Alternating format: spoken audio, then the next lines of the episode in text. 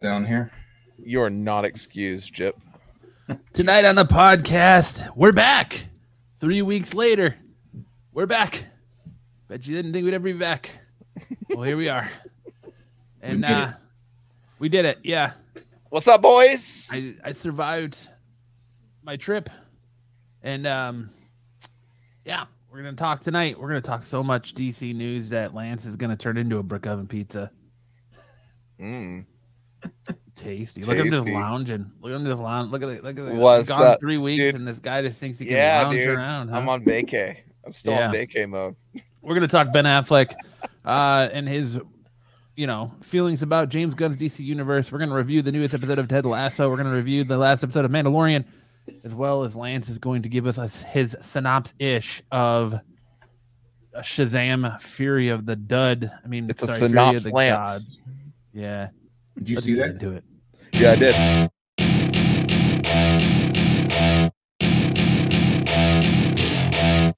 So excited.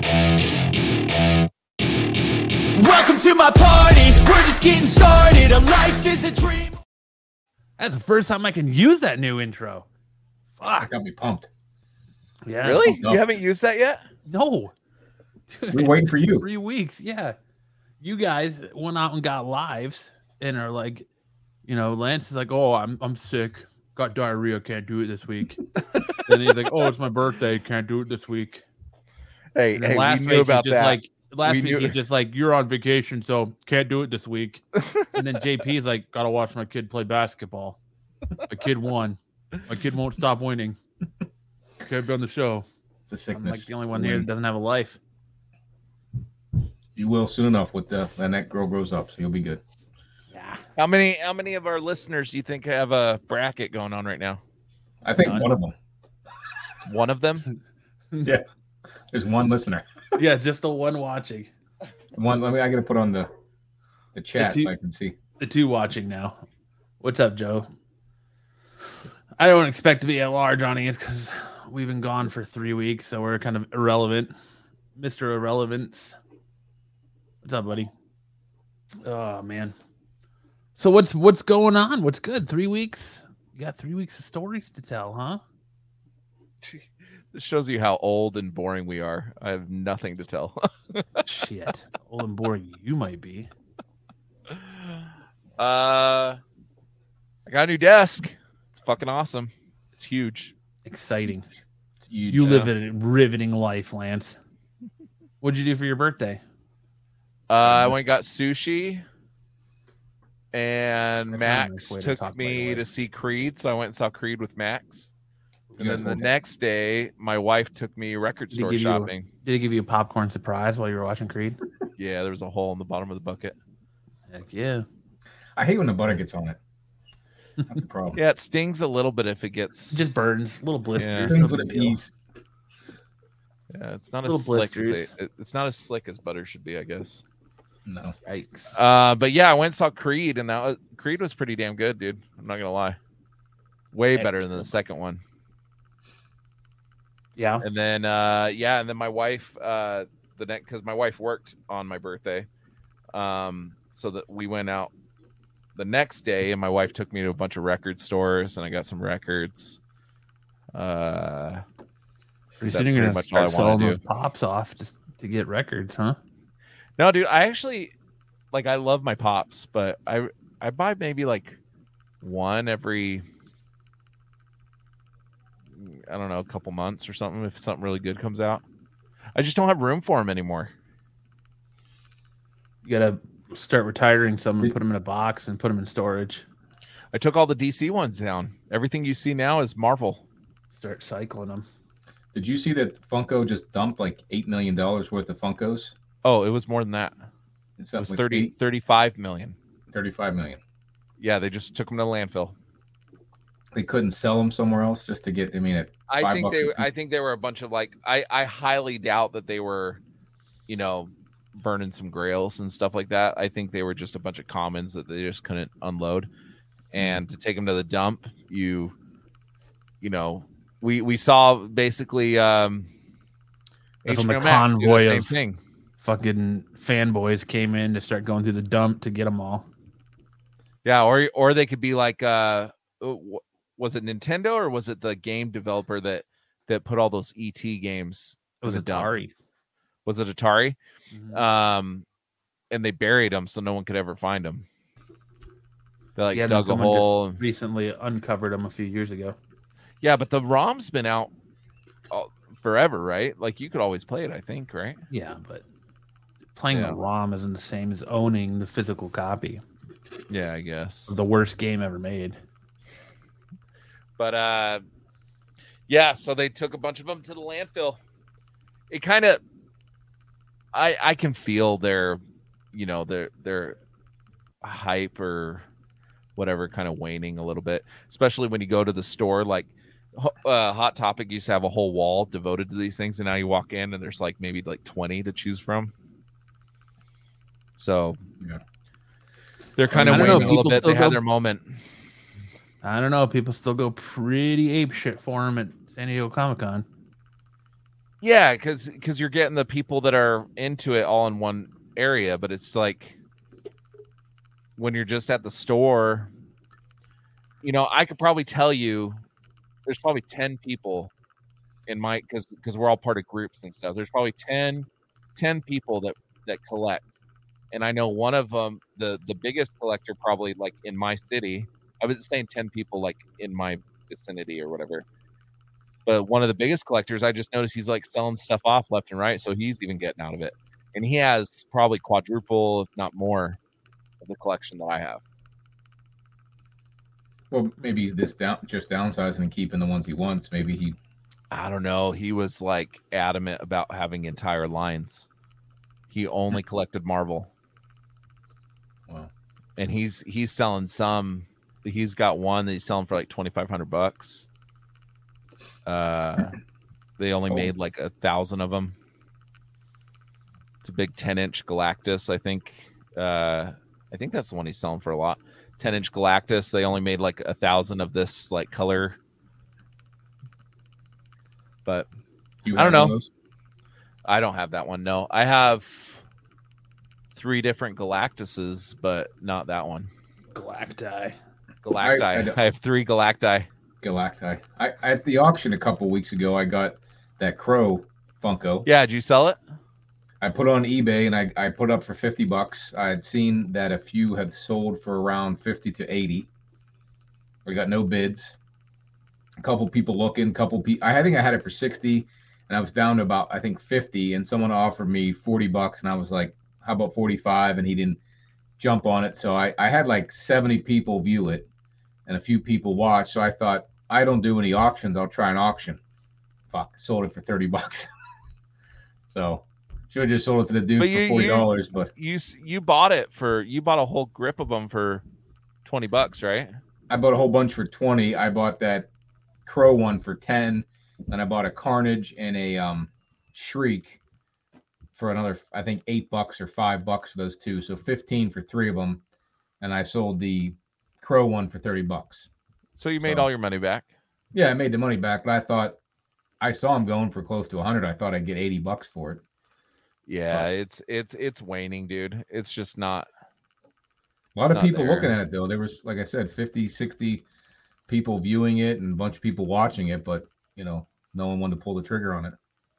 Like right now if there's if there's some that i really wanted like now would probably be the time to get them because i think they're kind of coming down to earth a little bit there's still some that are super expensive but i know my rush three pack was up to like 250 bucks and now it's probably like 100 bucks Oh wow. so it's coming down It's because it's Rush. rush is awesome dude It's Rush. my goal my goal was i bought that for nine dollars jp Yeah, And Joe's then my doing goal was to says get- auctions stink nowadays. List as I. OBO. so I did, but I didn't see anyone on it. But I bought that Rush three pack. With my full intention was to get it signed. Neil Peart dies a month later after I bought it. you, you cursed him. I was pissed, dude. Yeah, fuck him for dying. Tells him Speaking of eBay auctions, I did a thing this week. I bought a Grail. You know, I've been I've been sitting here watching JP and Rohan do their show about you know doing the absolute game of nerds and all these books they're looking at, and then I'm just watching them be like, "Oh, got my book already. Got my Jesus Christ." I think Rohan's already got what his top two books for 2023 gone. He got all three of his grails. Yeah.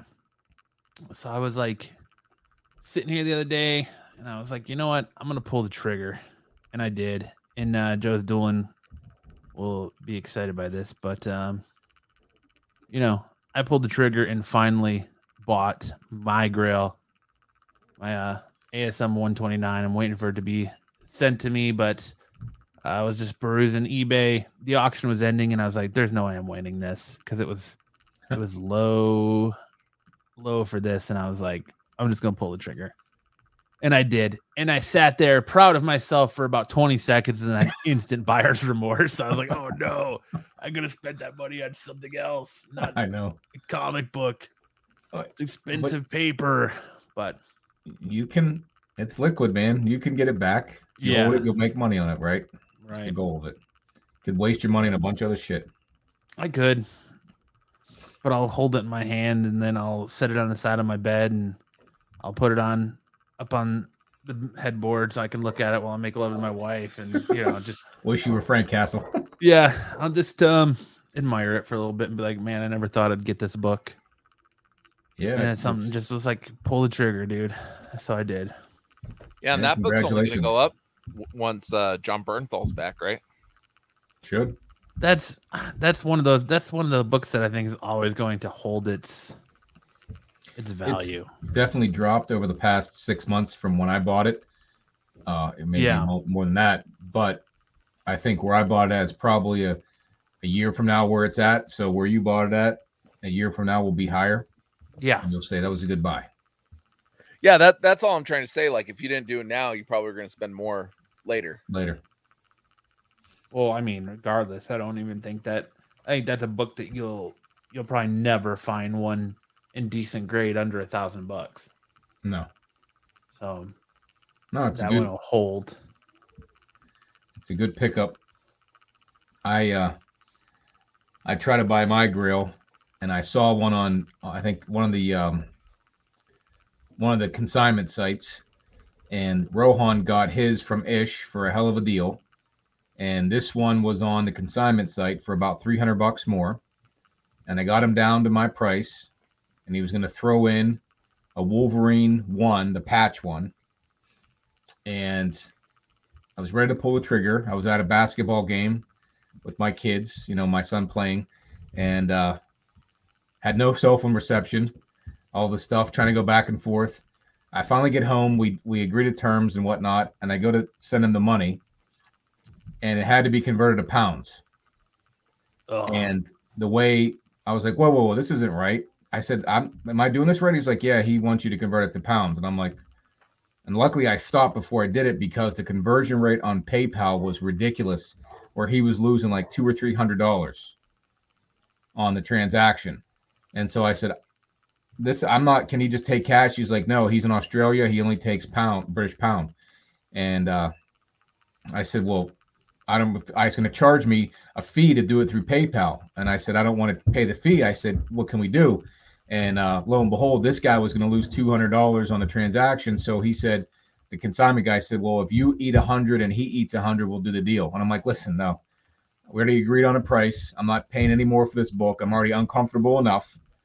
So I said, that's all right. He he had somebody else that was going to buy it, or somebody else that was going to take it on a trade and he was trying to get a Tales of Suspense 39, and that was part of the trade for that book.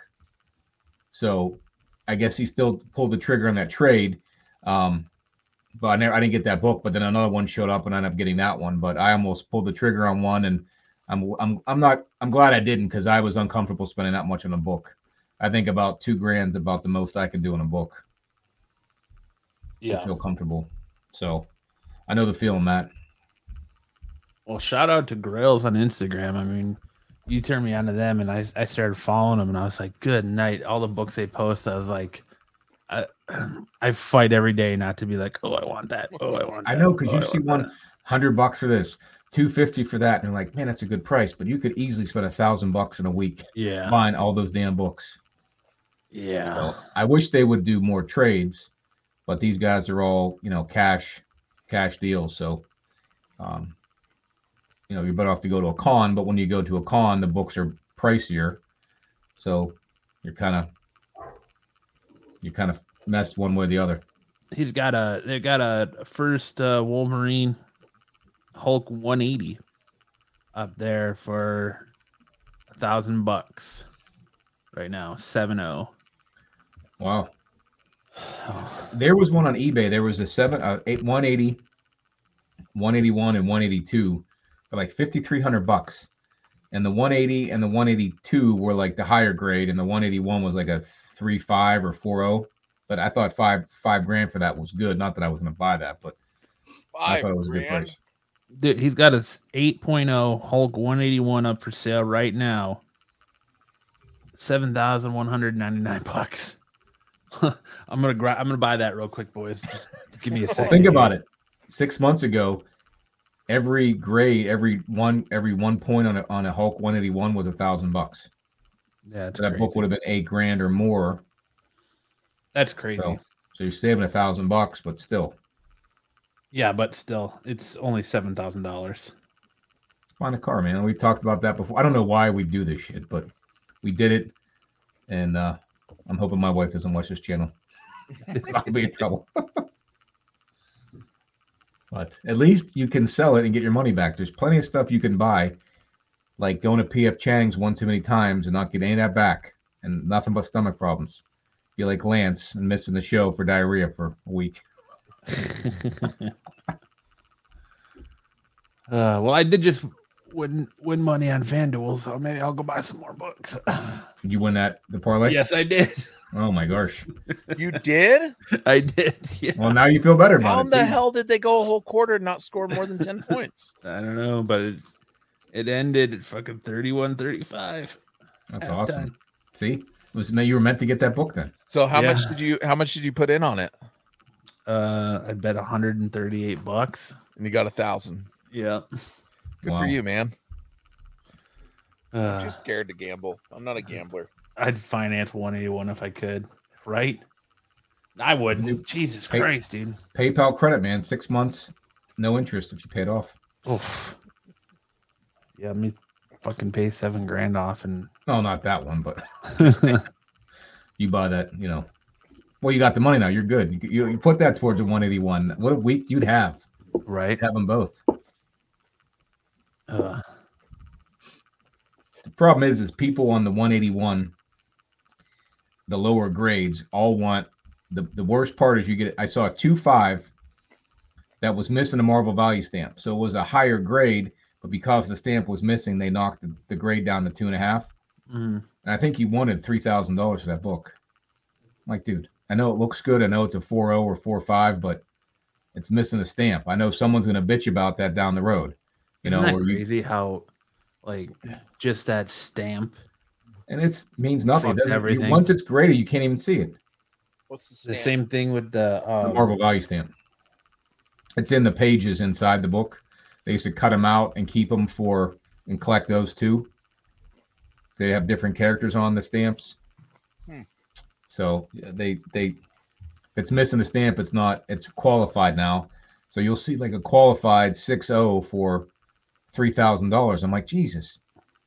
I'd spend a thousand bucks for that just to have the book. But that's a lot of money for something I don't even know if it holds the price or not. that's like the, the Spider Man 238, the first Hobgoblin with that stupid tattoos. tattoo. Yeah. I asked somebody about that. Like, I watched. There's a show I watch where the the Bronze and Modern Gods. Those guys are. I like. I enjoy those guys. They're funny. But I thought, uh, what's it's John and uh, Richard. So John said that he would buy like a low grade 238 with the stamp, and then find a high grade 238 and marry the two together. But apparently, you can't do that.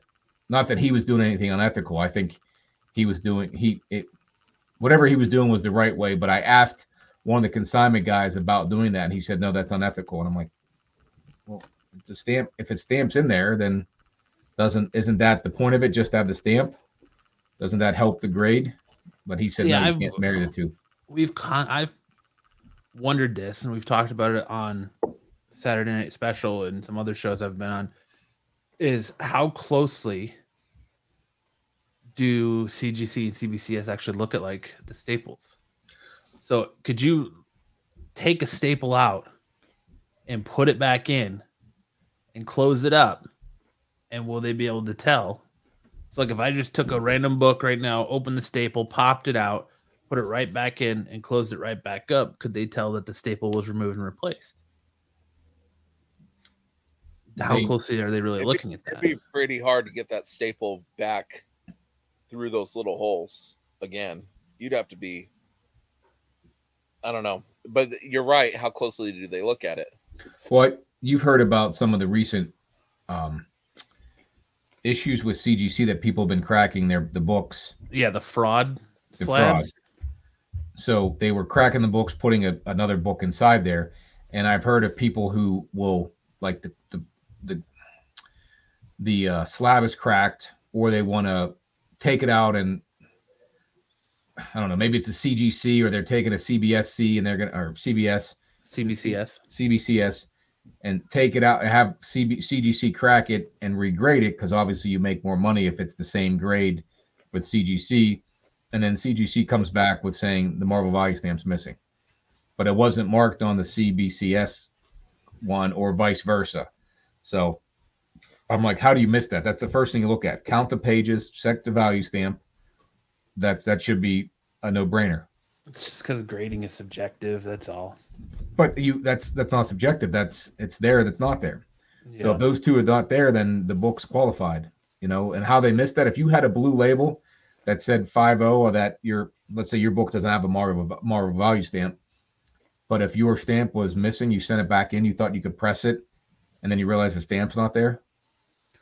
Listen, so I'll tell you, I've got a CGC graded. I think it's a 9.0 or a 9.2 ASM 298, signed by Todd McFarlane, blue labeled. It's not signature series. It's blue labeled. What's the grade? Again, I think it's nine. I think I said I think it's nine two. I can check right. nine quick. two. Okay, so and there's nothing on there that says signed or, or mark on the cover. Nope, it's it's just straight blue labeled. Huh.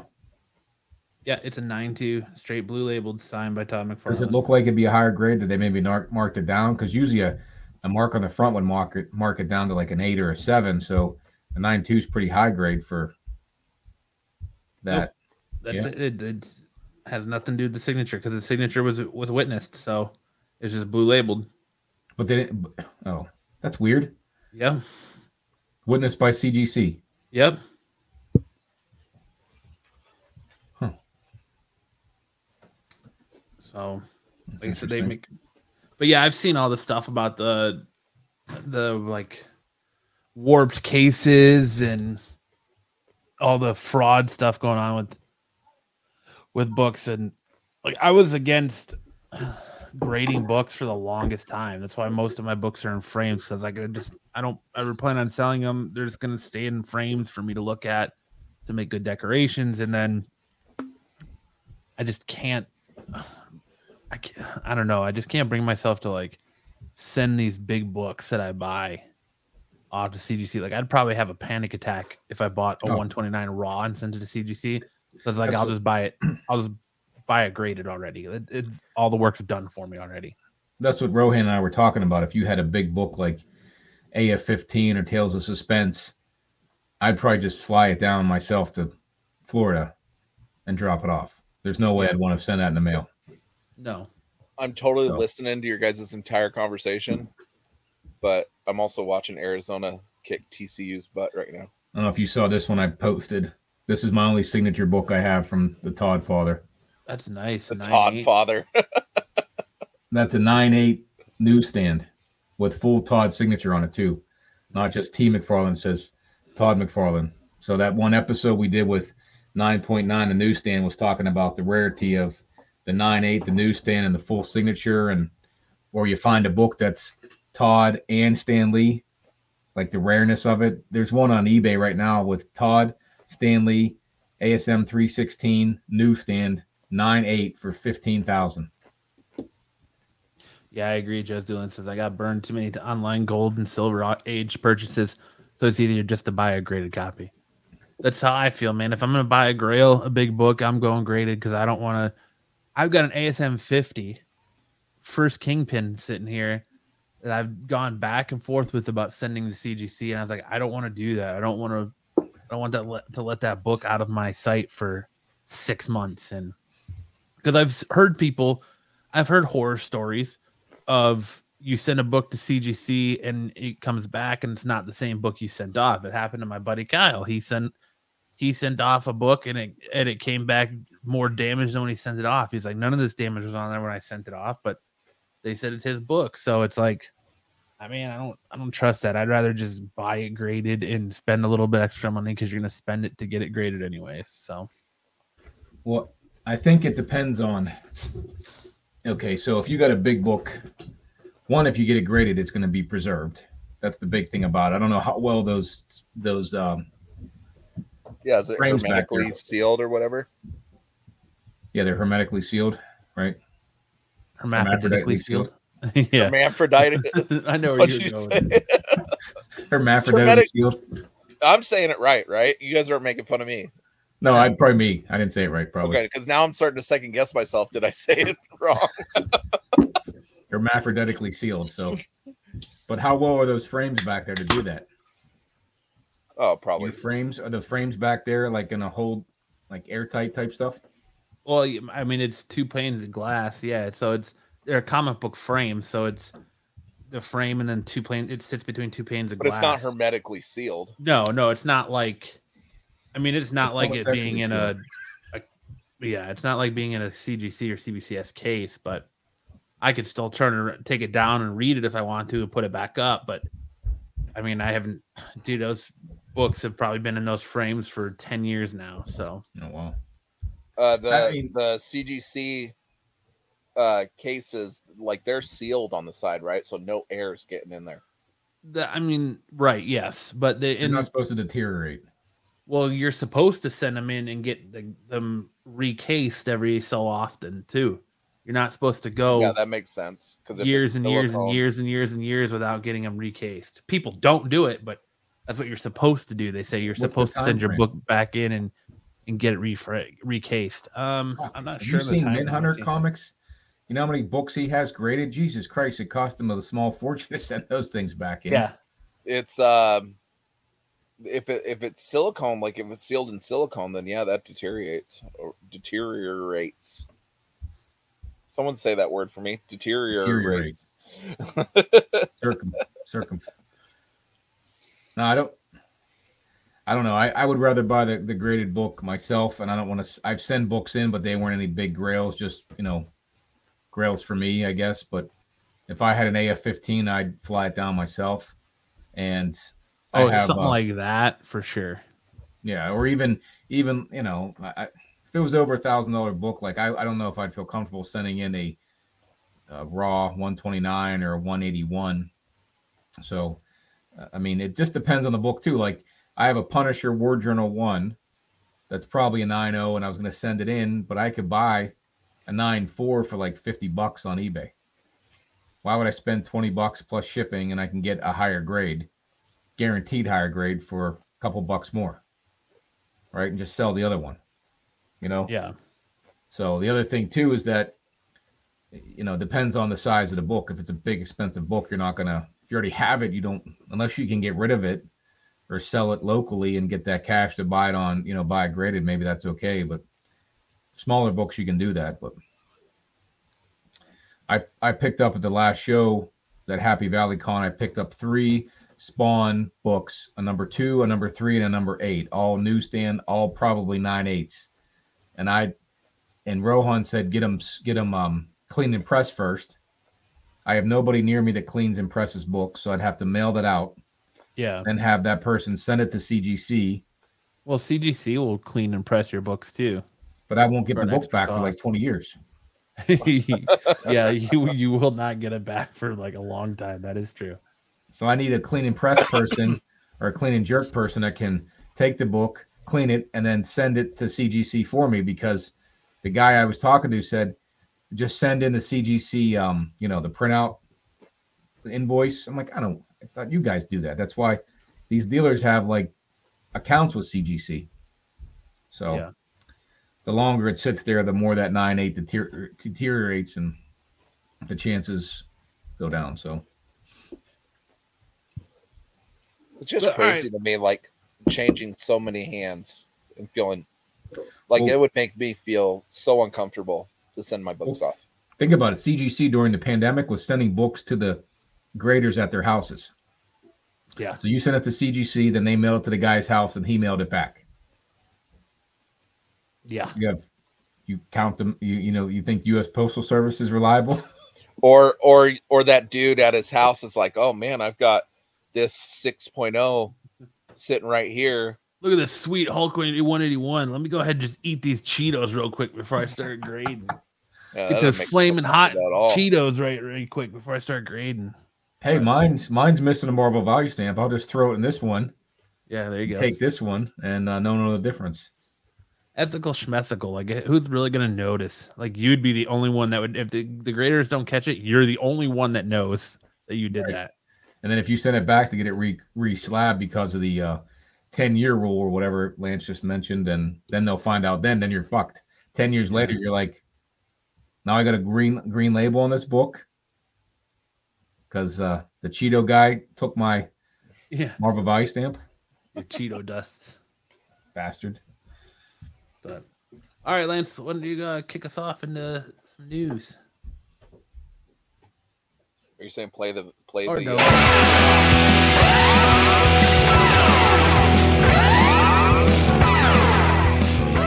News! Way to fail, Lance. I never start the videos. He's That's eating you. Cheetos. He's eating Cheetos. Yeah, he's he's the guy right there. You know who you look like right now, leaning back in that chair like that? Who? You ever seen the uh the World of Warcraft episode of South Park? Yeah.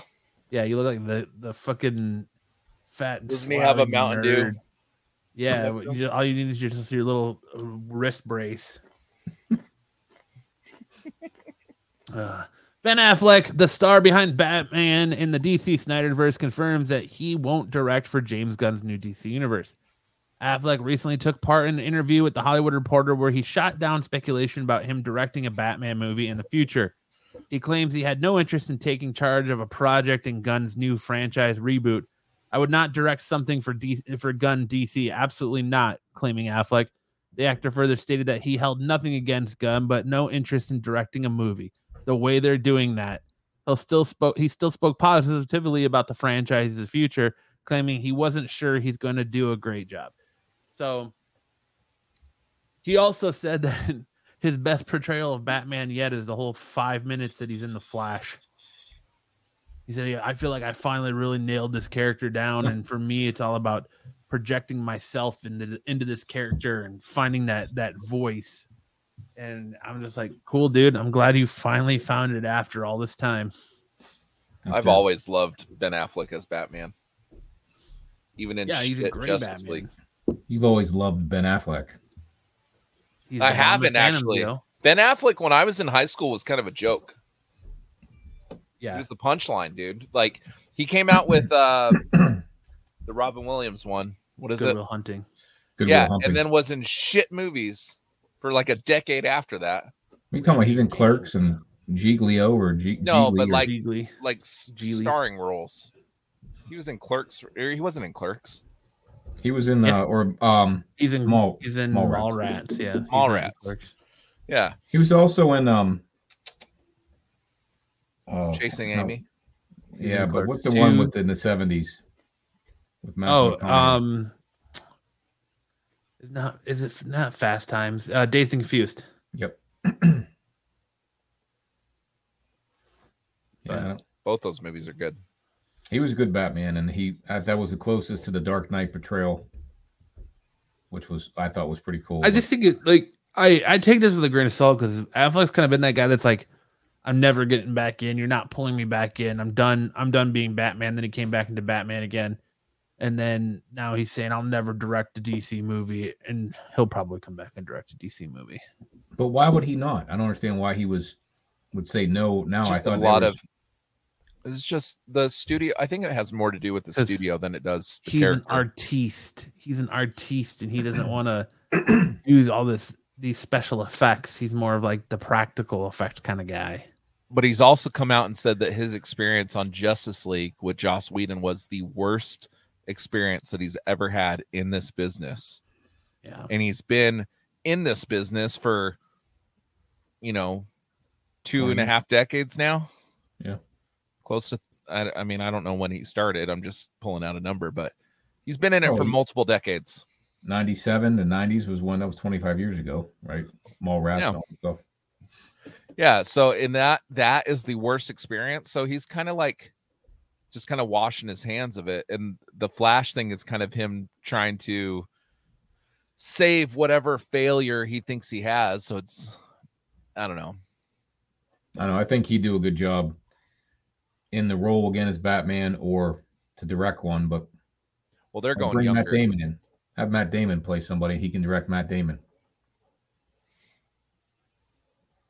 Matt Damon. His first Affleck's first movie is called The Dark End of the Street.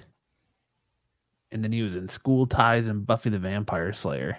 Then I That's right. killed my lesbian wife, hung her on my meat hook, and now I have three pictures d- deal at Disney. The short film, I guess he was in.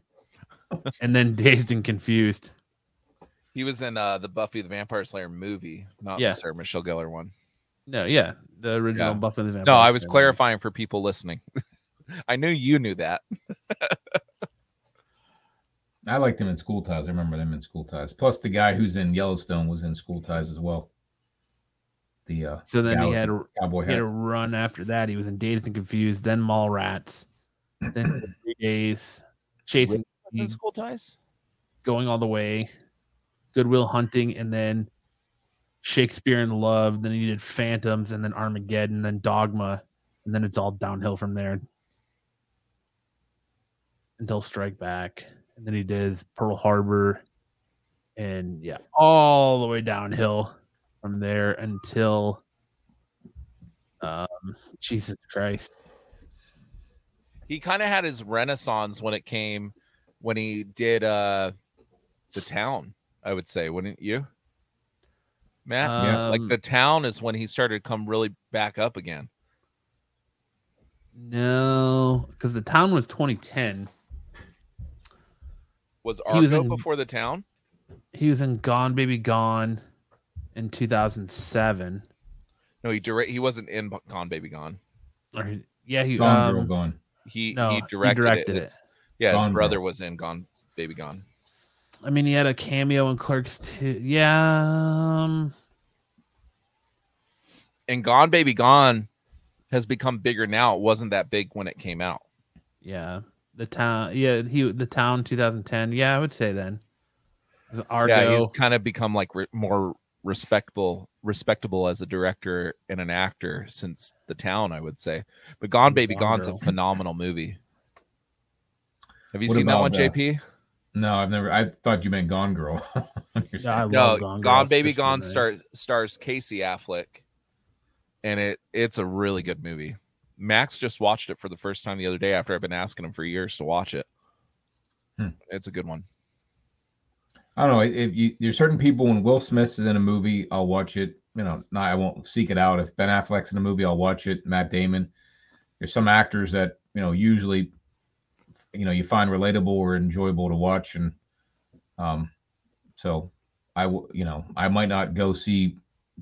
I wouldn't have seen Gone Girl normally, but heard stuff about it. and It was a good show, and most of the stuff he's in, I kind of you know enjoyed. There's but- certain ones that find their niche, right? Like Ben Affleck during those years where he was down, he was doing a lot of like action movies. yeah. And now and now with the town, he was kind of more in like that drama stu- stuff that was more that I feel is more like um why the fuck do I keep Good Will Hunting? More of that drama type space. And he's he's been better for it. Because wasn't he in uh not Jack Reacher? What's the What's the Uh, series that he was Jack in? Ryan, the sum of all fears. Yeah, I He was also kinda kind of getting into wonder action stuff. how much of it too is like it's just leaving a bad taste in his mouth because he did Daredevil, and then after Daredevil, he said, you know, Kevin Smith kind of talked him into doing Daredevil, and then after Daredevil, he said, "I'll never do another superhero movie again." And then he did Batman, and now this franchise tanked, and so I, I just wonder if he's like, "I'm not going to go through all this again. I'm, I'm good. I'm done. I've done my time. Moving on." Yeah. See, and it's know? not. That's what's frustrating. Is I I almost think it's short sighted because I don't really hear anybody saying Ben Affleck sucked as Batman. No, No. And plus, with James Gunn, there's going to be a lot of great opportunity for the DC universe moving forward over the over the next ten years, if not longer. So to get in now on the ground floor, I think would be, you know, for someone who likes that genre, would be a good idea. Honestly, hey. I would rather him like if they did a Batman Beyond movie, like James Gunn has said he's going younger, right? With with those two roles. Why not just have Terry McGinnis? He's not going younger with Batman. he's going younger than Ben Affleck. No, he's gonna he's gonna have Damian Wayne and probably Nightwing, and that'll be the player. There won't be Nightwing will be Batman, but it'll, Damian Wayne's gonna be the the kid, the younger version, and I think Affleck could play the Bruce Wayne, or if they bring a Nightwing in, but I don't think he's too old for the haven't Batman. heard that. Have you heard that, Matt? what? Well, Brave and the Bold is gonna be Damian Wayne. No, yeah, they're going younger with with Superman. Which, by the way, fucking big ups, pat on my back. Who called that shit, huh? James I Gunn's gonna start this universe. He's gonna start it with Superman. He's gonna direct that son of a bitch. No, he's not. Nah, nah, nah. Fucking a right, he is. Yes, he is. Which I still Who think said they he wasn't? held A lot of people he have is. told me that. There, he's not gonna do that. Nobody on this show. I think. I think there was. I'm pretty sure Ish did. Oh well, And Ish I doesn't think know. You disagreed with me too. I didn't disagree with you. Well, I'm the one that called James Gunn to pat run the the whole back. fucking thing. I'm the one that called James Gunn to run the whole fucking thing two years ago. Yeah. Do you remember I- that? Pat on my back, Matt, motherfucker. Nah. I called Booster Gold, so I don't want to hear that. I don't know. I, I- Max Max was saying who was he saying? Like, oh no, James Gunn shouldn't do it. James, I'm I'm like, I'm telling you, dude, Peacemaker was a hit. It was around the time that Peacemaker came out. So maybe a year ago. I don't know. I think But- uh, I, I just think think, he- it's fatigue. I'd like to see what James Gunn does with the Superman movie because he's like been really good at the ensemble. Nobody knows these characters. that's what I mean. That's why they should have started with that, the B and C or C and D level characters, and build up from there. You know, doing the tri- the Trinity again is just it's it's you know recycled over But and he, over again. but Superman's not the first one, right, Matt?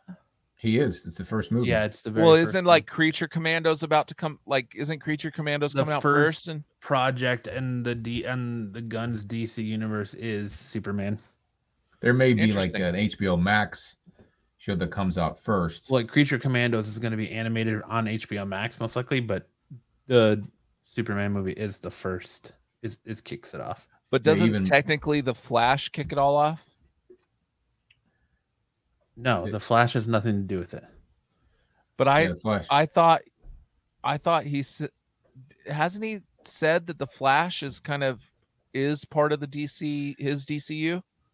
it's the kickoff. It's the flashpoint that's going to go back in time and then create the universe we're going to have next. So they don't do multiverse with Flashpoint. They just do a time travel and how Back to the Future time travel, where going back and the butterfly effect.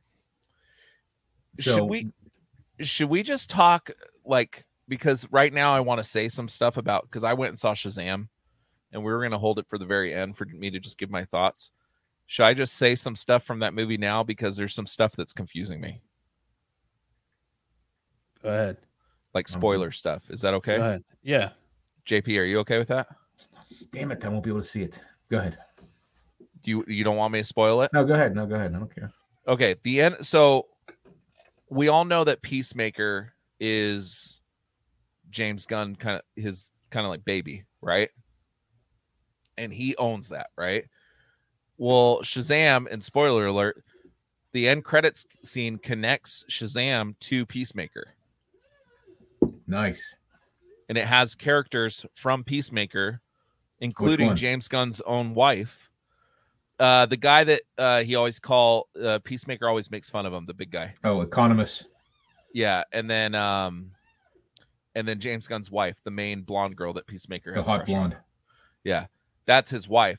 They're both in the end credit scene for Shazam and try to recruit him to their team. Hmm. And have a whole Justice Society, Justice League joke. Um, but why would they be including it's an end credit scene, so it has nothing to do with the whole movie. But why would they be including stuff like that if and and Zachary Levi is good friends with James Gunn as well. And- So why would they be including that? So they're having these Elseworld stories. So Batman Elseworld, Joker Elseworld.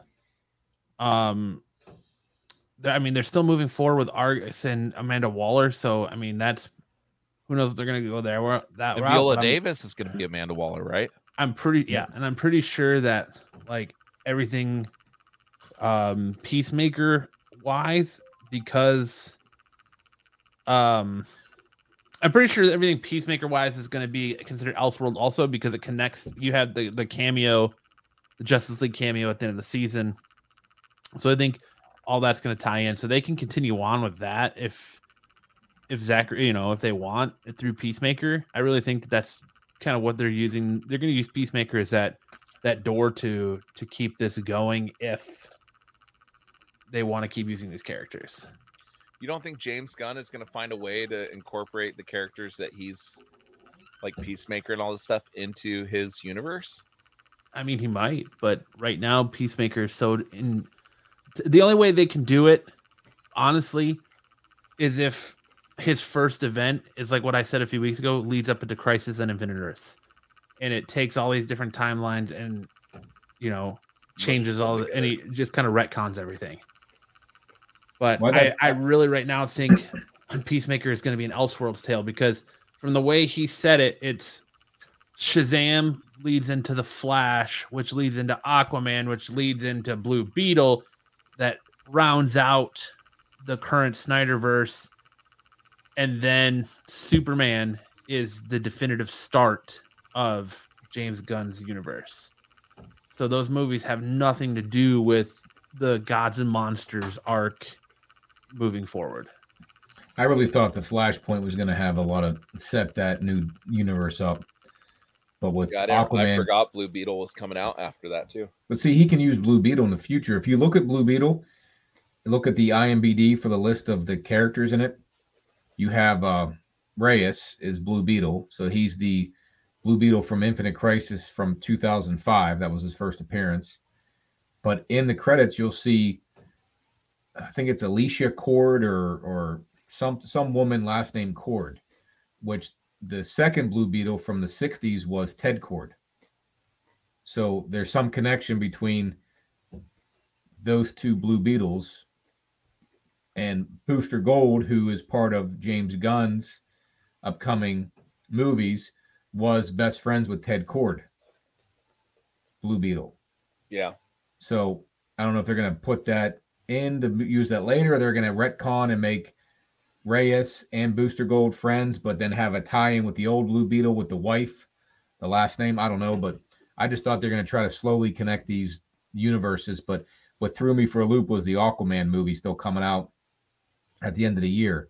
which Aquaman is should come out not now. which is not doing well at pre-screens. No, and, and I don't know what I, I had heard that you know Aquaman three was gonna was gonna be coming out, and that Momoa was excited about that. I thought it was all the Lobo angle, and Which uh, it still could be.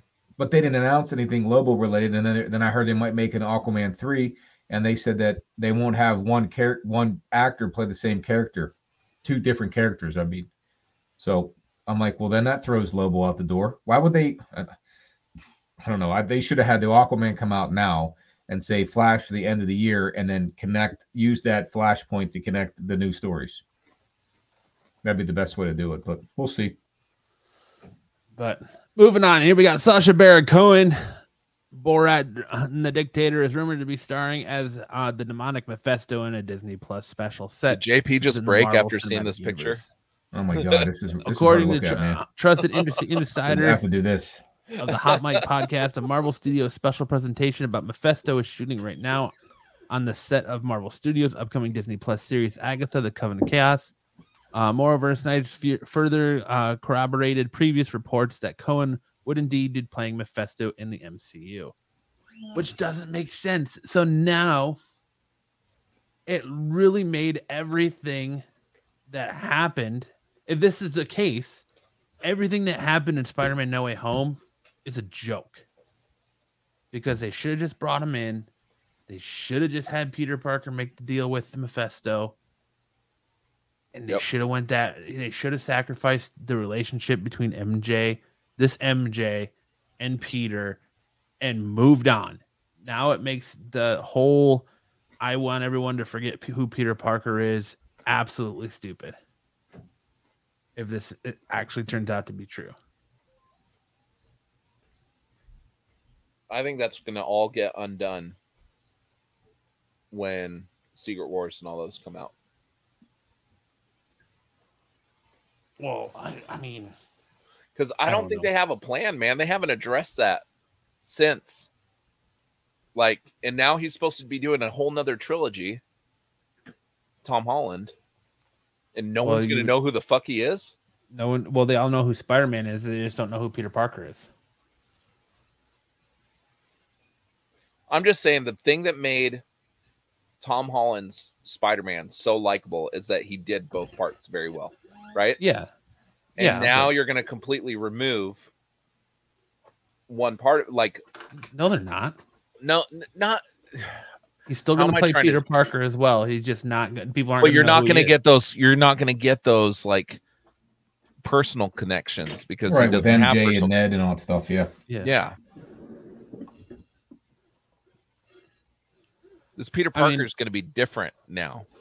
I'm excited for Mephisto, and I'm uh, interested to see how fucking high that Silver Surfer book goes again, or Fantastic Four book, whichever one it is. I think it's Fantastic Four book. Silver Goes Surfer again. five. Is it so? So there you go, Silver Surfer five. I, I can think see the fi- three- cover, but I can't think of what it was. But It's three or five. um, I like Sacha Baron Cohen. Um, be interested to see his take on this character. But again, I think good this- actor. this n- this news just kind of like makes you say why about the direction they went with No Way Home. Unless Peter goes to Mephisto to try and undo it and makes it different and makes it to where people remember who he is or try to because the whole for everyone who doesn't know the whole one more day storyline is that Mary Jane gets or not, not Mary Jane, but Aunt May gets shot. Someone's trying to assassinate Peter Parker, and Aunt May gets shot and is dying, and he goes to um, Doctor Strange to try and get Doctor Strange to to undo everything, and Doctor Strange tells him no. And then he go he makes a deal with Mephisto to save her life and set everything back to pre Civil War when he unmasks himself. So it'll make it so everybody nobody knows Peter Parker is Spider-Man again. But in doing so, he had to give up his relationship with Mary Jane. He could never be with Mary Jane. And he makes that deal. And it so that reset the whole Spider-Man universe in the comics to where they kicked off with Brand New Day and went forward from there. They kind of already screwed the pooch with that by not having Spider. That's the one thing that pisses me off about Civil War. and they've Everybody since loves revisited Civil it, War. undone everything, and it's they've touched on that storyline a few times and undone things and changed things. And what were you saying, Lance? Everybody loves Civil War, and the part that I love the most about the book is not even in the movie where Spider-Man unmasks himself. Well, they tease it at the end of um, Spider-Man: Homecoming because he does it at the big press conference that Tony Stark has, and so they kind of tease that he's going to do it. They give But you the doesn't. tease of the Iron Spider suit, and then they give you the tease of the press conference that he's going to do it there, and they kind of pull the rug out from underneath underneath you, and he's like, "No, I'm not going to do that. I'm going to go and just stay a friendly neighborhood Spider-Man. Yeah, I don't know. I didn't read those arcs, those storylines. So, I know you don't read comics. well, I, that's interesting to know that. I You haven't read Civil War? nope. I loved Civil War, man. Not the movie.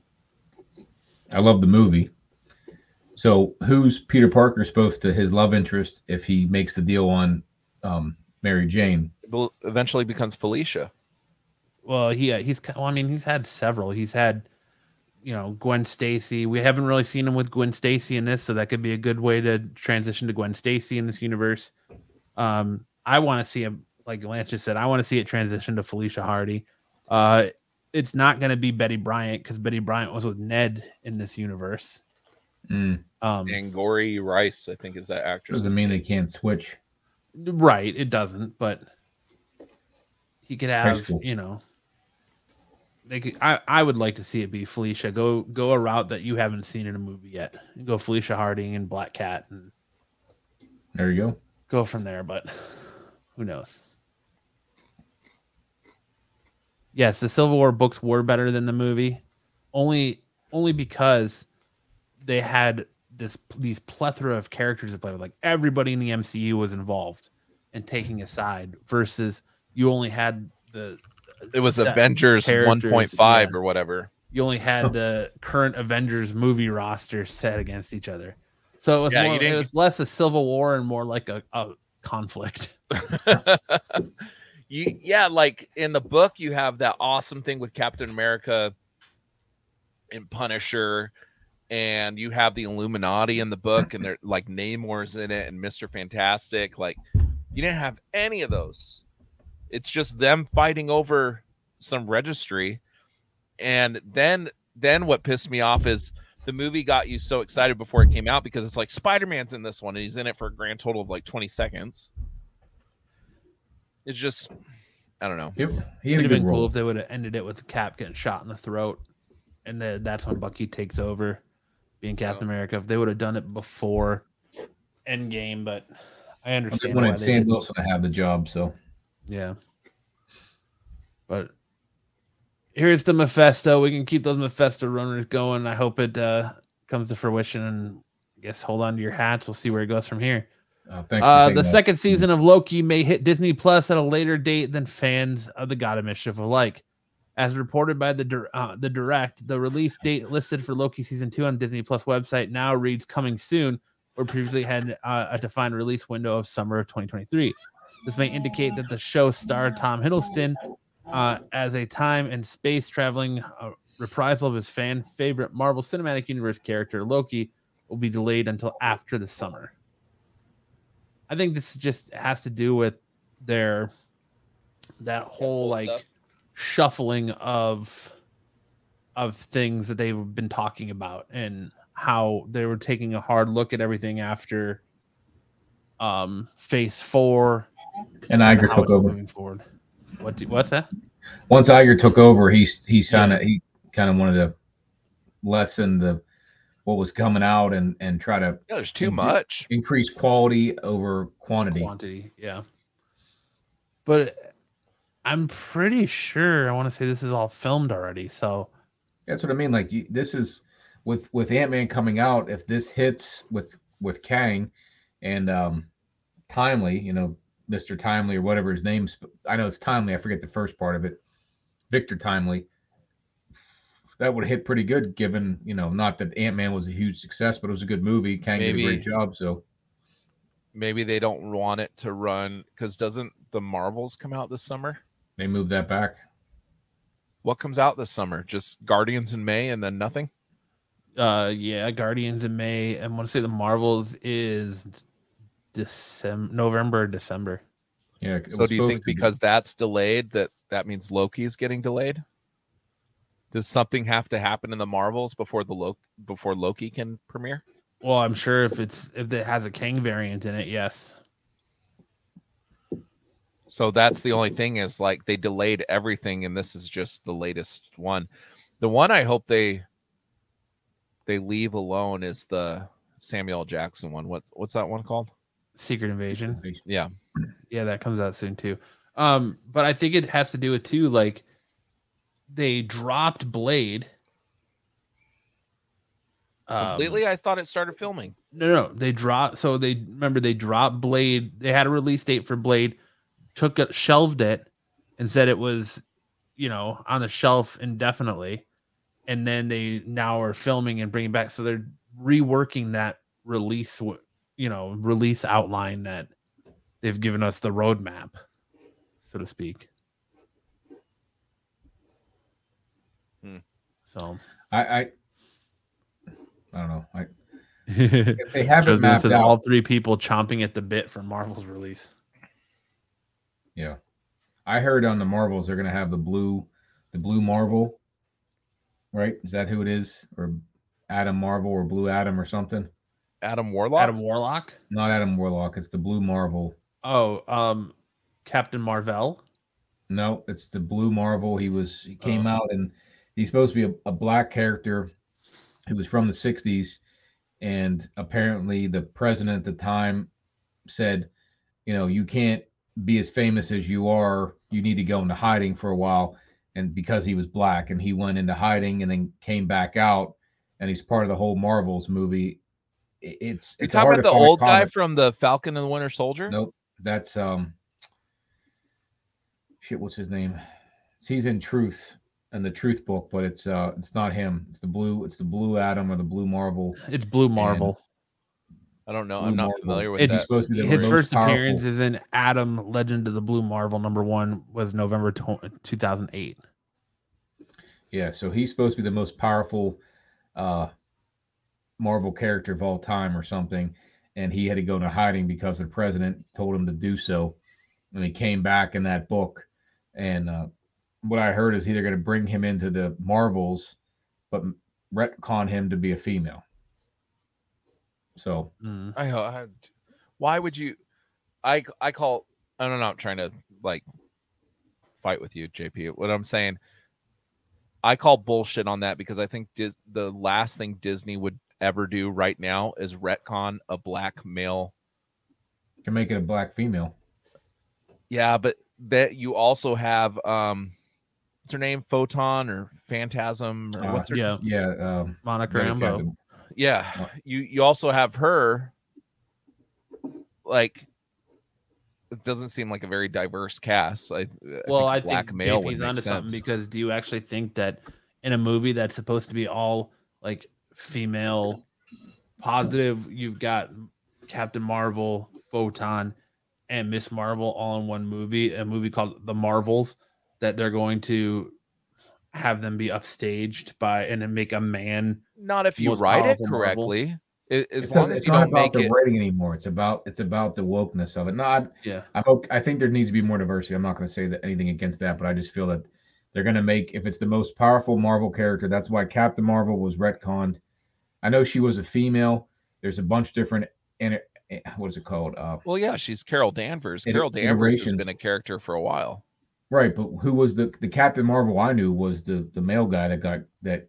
Only Good alien to Dead Alien was the name of that um, particular book run, and uh, you know i it, think uh, i they think that changed if her. changed him. I mean. i think that if people found out that they changed a black man Well, because yeah, the first woman i Captain think people would freak out Marvel is the yeah. His first name was Marvel. yeah Right, and I mean, R- dash B in the E middle. L L. So a- that's the one I knew, and they changed it to Carol Danvers because he was supposed to, he or she was supposed to be the most powerful Marvel character. Well, I think- so I made think it that- her. to a woman because there was uh at that time when Captain Marvel came out, you had like Black Widow. Oh, and Scarlet Witch, and that was pretty much it. Like those were the two they only had two main female characters at that time. And they were getting a lot of grief for it. Do you remember Matt? No. They were getting a lot of grief for not having more female characters in the Oh Marvel yeah, yeah, yeah, yeah, yeah, yeah.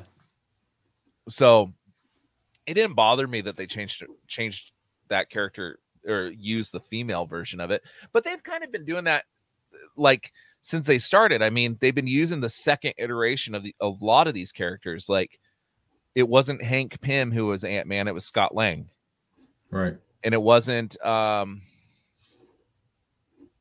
who was the other one that they? Oh, with Nova, they're supposed to be using the. It's been, uh, it's been said that they're going to use the second iteration of Nova, not the first. Not their Dick Rider. Whoa, JP. Whoa. Richard You don't Rider. need to know about your me, Richard extracurricular Rider. Sorry. activities, all right? But isn't Richard Rider the one that everybody hates? It's the only that's the only one I knew until they made two or three more of them since then. So I, you know, I just find it hard that Yeah, changed Ca- that. Carol Danvers has been Captain Marvel for a while in the comic books before that movie came out. Whoa. What's the thing? Like, correct. Lance is gone. Lance froze. I did. Yeah. now you're good. So how You're are you good now. answering me? Lance froze. I did. Because you yeah. froze out and then you came back and you said you did. You when you said I did, you came back. Oh. Um. Well, think about it, though, if they're gonna retcon, if they're gonna make the most powerful character for Marvel and bring in the blue Marvel, why wouldn't they make it change? I mean, it Oh. would make sense. Make it a female if they're, you know, I, I'm not saying if they're gonna, they should or not. I'm just saying that that's been the mo of Marvel to go. You know, the pendulum swings too far one way, then it swings too far the other way, and it never really lands in the middle and stays there. So that's what Yeah, but Marvel's it been doing as of late. it seems like the only characters they're retconning are cis men, cis white men. I definitely think they're gonna go. They're gonna go with the Richard Rider over the Sam Alexander Nova. I hope they do, but that's not uh, just because I'm being selfish because that's the book I have. if I had the other book, I'd say go with that one. But Richard Rider got a lot of shit, right? When those books came out. Like, Oh. wasn't he like, or was it not him? Was it another one that came out that people just did not like? I don't know. I, did- Richard Rider is the one I usually hear people clamoring Bitch for. about Richard so- Rider. Oh, you usually hear people No, clamoring for that one? Yeah, depends on more what so movie than the. Sam Alexander.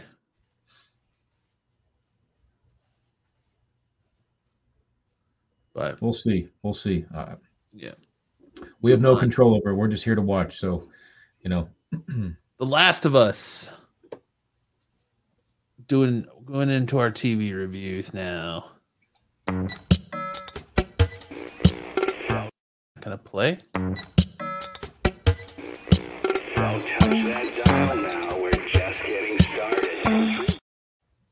The Last of Us season finale. Pretty much ended like the video game. Yeah, but okay. Oh, you guys, uh, JP, you watched it, right? I did. So yes, it ends like the video game, but it was super rushed. Did you guys feel that way? Yeah, Like- uh, yes, I did. Like the game, that end scene with the hospital, like I felt like it was way longer in the game than than this. Like this could have had another episode to feel more Yeah, more complete. it's weird. that It's only nine episodes. Well, Max was telling me yesterday. He goes, "What?" He said, "Uh, wasn't the first episode like the length of two episodes? It was, yeah. So that might be why." The first episode was two hours. Yeah, and was it two hours? Typically, I don't think it was. I think it was an hour and a half. it was over an hour, but I don't think it was two hours. But either Yeah. way, I never played the game, so I had no idea what to expect. But well, I they got rid of one of my favorite parts. So around around the the cannibal part, there's a scene where Ellie goes and she's fighting a bunch of guys with just a bow and arrow, and they got rid of it. It wasn't in there. Hmm. And that cannibal part felt really rushed. Even though I liked it, it just felt really wow. rushed. And then the last episode was really rushed. Like there was supposed to be a scene like him being on the in that basement was supposed to last a lot longer than it did. And in the game, Matt, wasn't weren't they in a mall? yeah, but Wasn't was he hurt in No, a the mall? mall was the mall was the flashback with her and her friend. Yeah, but wasn't there another mall that that he was that Joel was they were like in an old abandoned store? Or am I I don't- thinking of a I- different yeah, game? I haven't played the game since it first came out, so there was just some things that they changed, but it it finished way too quickly. uh, you're used to that though. that's, that's part of getting old. Yep. I like happens. it. Hey man, the older I get, the happier I am just to finish. Let's just put it that way. Shit, the older I get, the happier I am just to get started. oh man. Fuck. I mean, this was a big hit for HBO. Um, It was good. it's probably going to be two years before we see The Last of Us Part Two, and they're saying that they could potentially stretch Part Two into multiple seasons. So That's a mistake. Part two, the second game was not as universally loved as the first game was. The first game could have been stretched into two seasons and then speed up the last game, don't you think? um, I don't know. I mean, There's a lot of content in the second game though, yeah, but you have entire there's entire chapters where you're not even one of the two main characters. I just feel like too that the hospital. I don't know. Maybe I'm in the min- the minority here, but I feel like their dynamic. They don't. It is rushed in the sense they don't give you enough time to feel this lone wolf and cub dynamic, this father daughter dynamic that they're trying to build to. Like I don't feel that. Like you kind of get that. All right, Joel's starting to see her, her as like his daughter as he starts making the comparisons and this, that, and the other thing. But and you kind of get that flashback to the first episode where he's holding her and someone's got a gun to him and this time he shoots versus being shot at you know it just um it, it feel- felt rushed and you don't get that Yeah. that same relationship and the the choice he makes in the hospital doesn't feel as impactful in the show as it does in the game. And i don't know if that's because you knew it was coming based on playing the game or not but i just i just don't feel like i feel like it was a rush in a sense i agree with you in a sense of like you're not getting to see this relationship play out. You're not getting the the depth and, and the impact to make that final decision at the hospital mean as much as it does in the game I don't know. I felt after that last episode with the cannibals and this episode that uh, I I was in I was I felt that relationship grow there after that scene. You know, when he called her baby girl after uh, she came out of that, you know, killing that dude, and then his struggle to get through everybody. I mean, just mowed everybody down at hospital to get to her, and Yeah, but in the game, it is so much more epic. I, I don't I didn't play the game, so I, I have no reference point on that. I mean, I there's things you it. can do in the game that you can't physically do that's going to cost you way more money to try and do in a practical sense. But I just, I don't, I feel like, I don't know. I just don't feel like that, that dynamic was there at the end of it to make you It's- feel the same way as. It's interesting to hear JP's opinion because Matt, it sounds like you and I share the same opinion, but we both played the game. Yeah. In the game, JP, like the game is one of the greatest games I've ever played in my life. Like, it's one of the few games that I've actually gone back, besides like Mario and all that shit, you know, from when we were kids. But like these storyline games, it's one of the few games. It's probably the only game that and Uncharted that I've gone back and played a second or third time. It's that good. Like, and the first one over the second one. Like, I love the second one. Matt did not like the second one, but the first one is just legendary.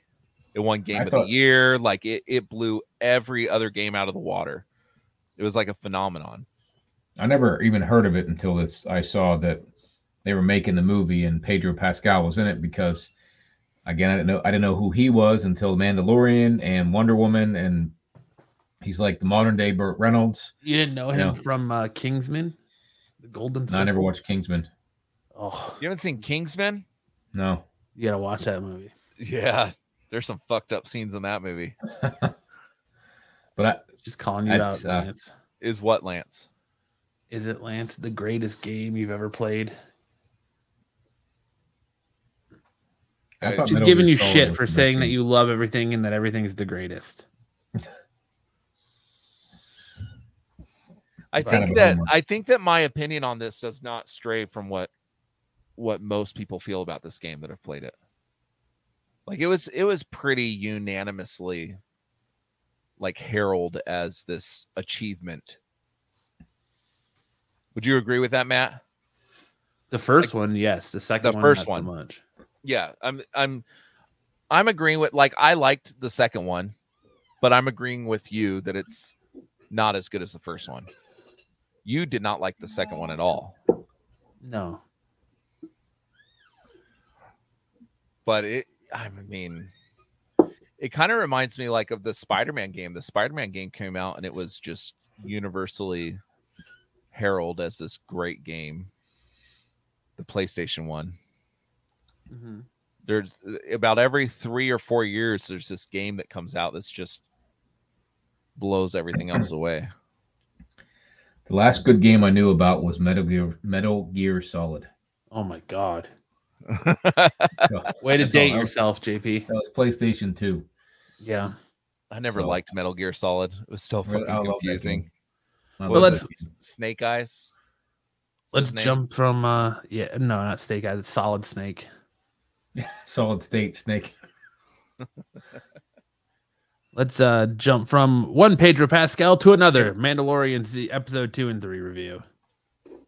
so i watched them both today I'll be right back. kind of yeah. You I haven't watched slept on Mando it. yet? Oh, I. I watched them both today, the episodes two and three. Um, I kind of slept on it because the first episode, like the intro was really cool, and then I just got bored. And then I proceeded to get bored.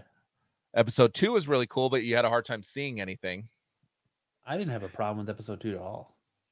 Maybe your brightness is turned up on your TV, but I know. I watched it on my phone on this cruise ship in the middle of the ocean. Oh, so Tyler actually, Tyler Tryon, who does our AGP Quickie show, actually brought that up. That said he watched it on his TV, his phone, and like his iPad or something like that, and said the best viewing experience was on his phone. He was able to see more of it. And that might be you have an iPhone 13, don't you? No, I have an iPhone 12 Pro Max. 12 that has the Retina display, which is typically a brighter display. I had a hard time seeing it, man. I was watching on a 4K, you know, 55 inch TV and it, it was dark.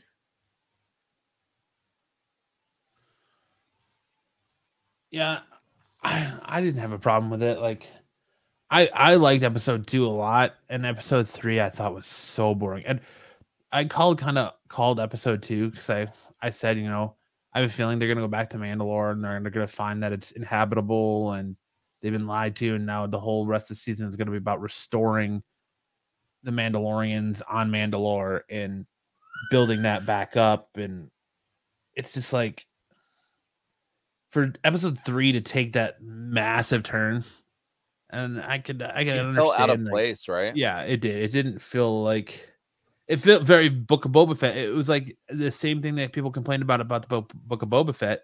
They just did in the Mandalorian. You called the show the Mandalorian, but he's only in the first five minutes and the last five minutes. Otherwise, it's not even. It, it felt so like he bookends the episode, but it felt so weird that you have this whole big arc about somebody else, and then you come back to. So you start with the Mandalorian and what ha- where episode two left off with Bo Katan saving him from the, the living waters on Mandalore to this whole story about this, you know, which felt very much like an episode of like Black Mirror to me or or something like that. Uh, and then goes back to bookends with the the conclusion of the Mandalorian, you know, Din Djarin going back and redeeming himself by showing the proofs that he bathed in the living waters. It it really didn't make sense or fit to me. I feel like this show, like, if they're going to take those detours like that, because I could probably understand that maybe the the events that happen in episode three are probably going to feed into the events that I happen later. But maybe they would benefit better if they just gave us more than one episode a, a week so that you could watch this and then watch the next one and not feel kind of cheated you know what i mean and watch the mandalorian to watch the mandalorian not to watch scientist and crazy girl eat biscuits right. Eat little dibby snack cakes. right like You, you guys it- talking about the one that came out today or? The one that came Uh, out a couple days ago. yeah. Oh, okay. I didn't see that one yet. Well, you're not missing much. I like the first. I thought it was the first three episodes I watched. Was it three or was it two? No, the so third was- episode is about it barely has any mandalorian in it yeah, The second episode was him going in the Yeah. waters. going in the water. Okay, Yeah, all right. That's The the, last one I saw. yeah. awesome big, uh, ship fight.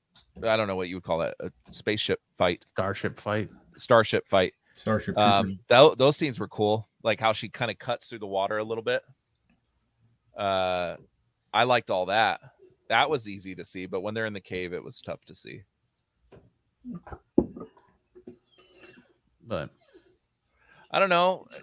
Hopefully, it has some ramifications. I did think the ending of of episode three was kind of cool. How, in spoiler alert, the that chick kind of turns on him. well, I mean, he's responsible for making the clone troopers. So it, to me, it it it kind of like is going to fit into the prequel or the the sequels, the the Rey stuff because it goes into the cloning stuff with making Snoke and and the Emperor and all that. So it, Mhm. I mean, I could see where it's going to fit in as far as like the the New Republic stuff goes, or the you know the Republic stuff goes. It's gonna push towards the the Rey and Finn and um I can't think of his name.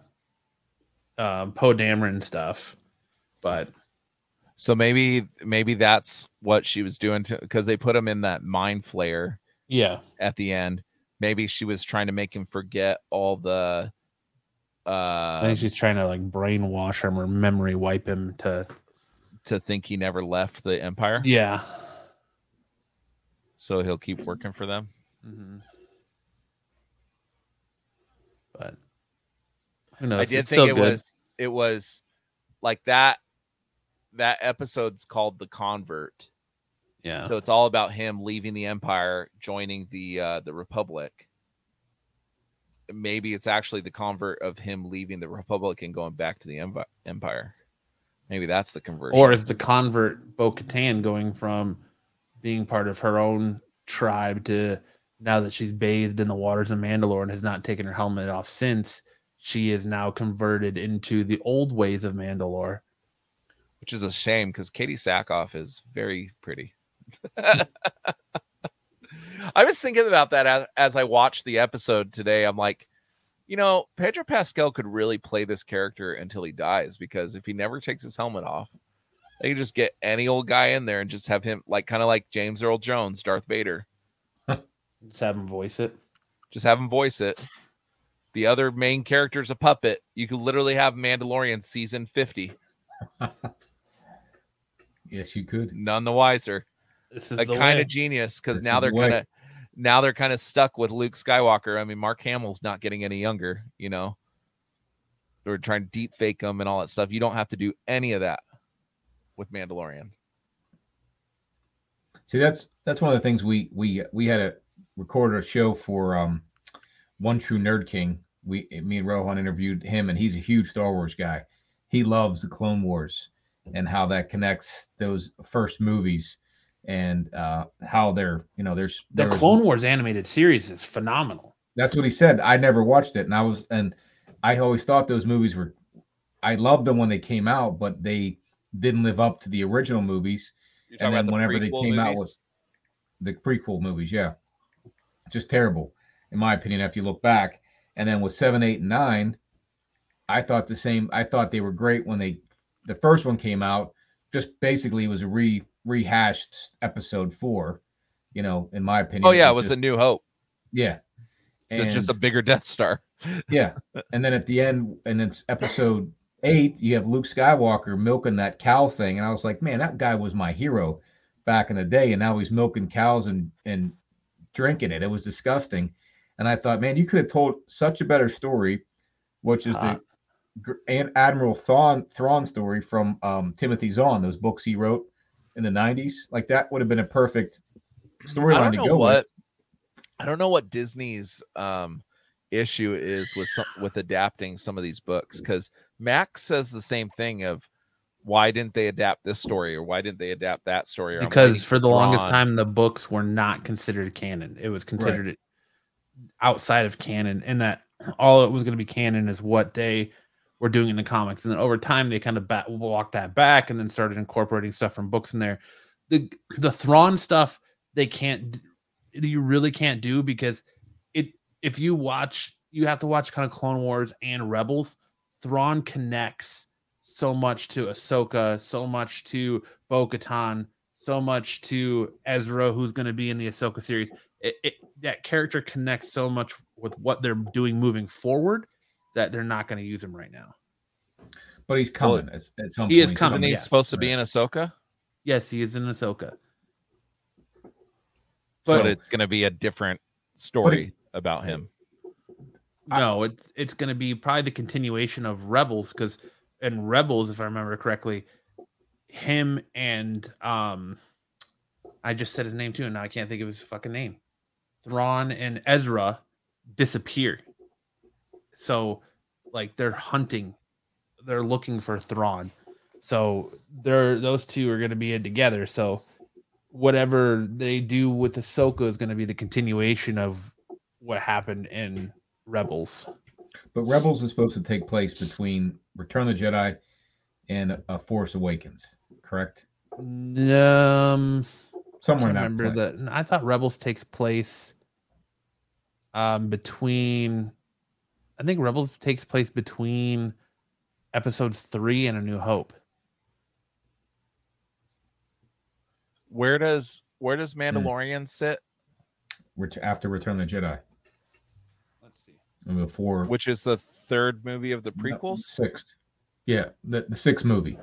So Mandalorian's supposed to take place between six and seven. It's episode six and episode seven is where Mandalorian sits. Correct. Let's call them by episodes. So, 'cause the yeah, prequels are episode one, two, and three, right? Right. Star Wars Rebels um takes place approximately fi 14 years after the events of Star Wars Episode 3 Revenge of the Sith. Which corresponds around 5 years before the events of episode uh episode Uh, 6 or episode 4 A New Hope. Okay, that makes sense because, well, Ahsoka was Anakin's um, Padme, Padawan, or whatever the hell you call it. So that makes sense. Uh, but because that's 18 years later, so she would have to look much older because 18 years, and then the years after Return of the Jedi, so she'd be 20 years older. I have no idea how old Ahsoka was supposed to be because you don't see her in the movies. You just see her in Clone Wars, but she would be 20 years older by the time Mandalorian would have come around. Well, in the means- last the last movie, uh, so the Mandalorian Luke takes Skywalker is supposed to be the last last uh, Je- yeah, the- Jedi. right, but he's not because Ahsoka's there too. Um so Rey, No, but Rey becomes the new continuation. So wouldn't uh, Ahsoka doesn't die fr- between sometime between her show and the Last Jedi? Or what's the last movie called that Disney came out with? the last uh, it's- it's uh, Star Wars Rise of Skywalker. Is there a Last Jedi? Yes, yeah, it was the one before it. the one before. That's it, yeah. Rian. That's that's Rian, Rian, Johnson's. Johnson's the one that everybody hates, right? Yeah. But it isn't the whole premise of that movie that there's only Luke. Well, uh, well, yes, because Ahsoka leaves the Jedi Order. She's no longer considered a Jedi. Oh, but she still has access to like the Force and stuff. Everyone, most Star Wars characters still have access to the Force. The Force doesn't make you a Sith or a Jedi. It's just the See, the path you walk. I'm obviously kind of ignorant when it comes to this thing because when I watched that movie, I was like, oh, there's a whole bunch of people that have access to the Force and they're all the dark side. And Mark Hamill, Luke Skywalker, is the only one that has access to the Force that's on the good side. No, Because that's kind of like you're either Jedi or you're dark side.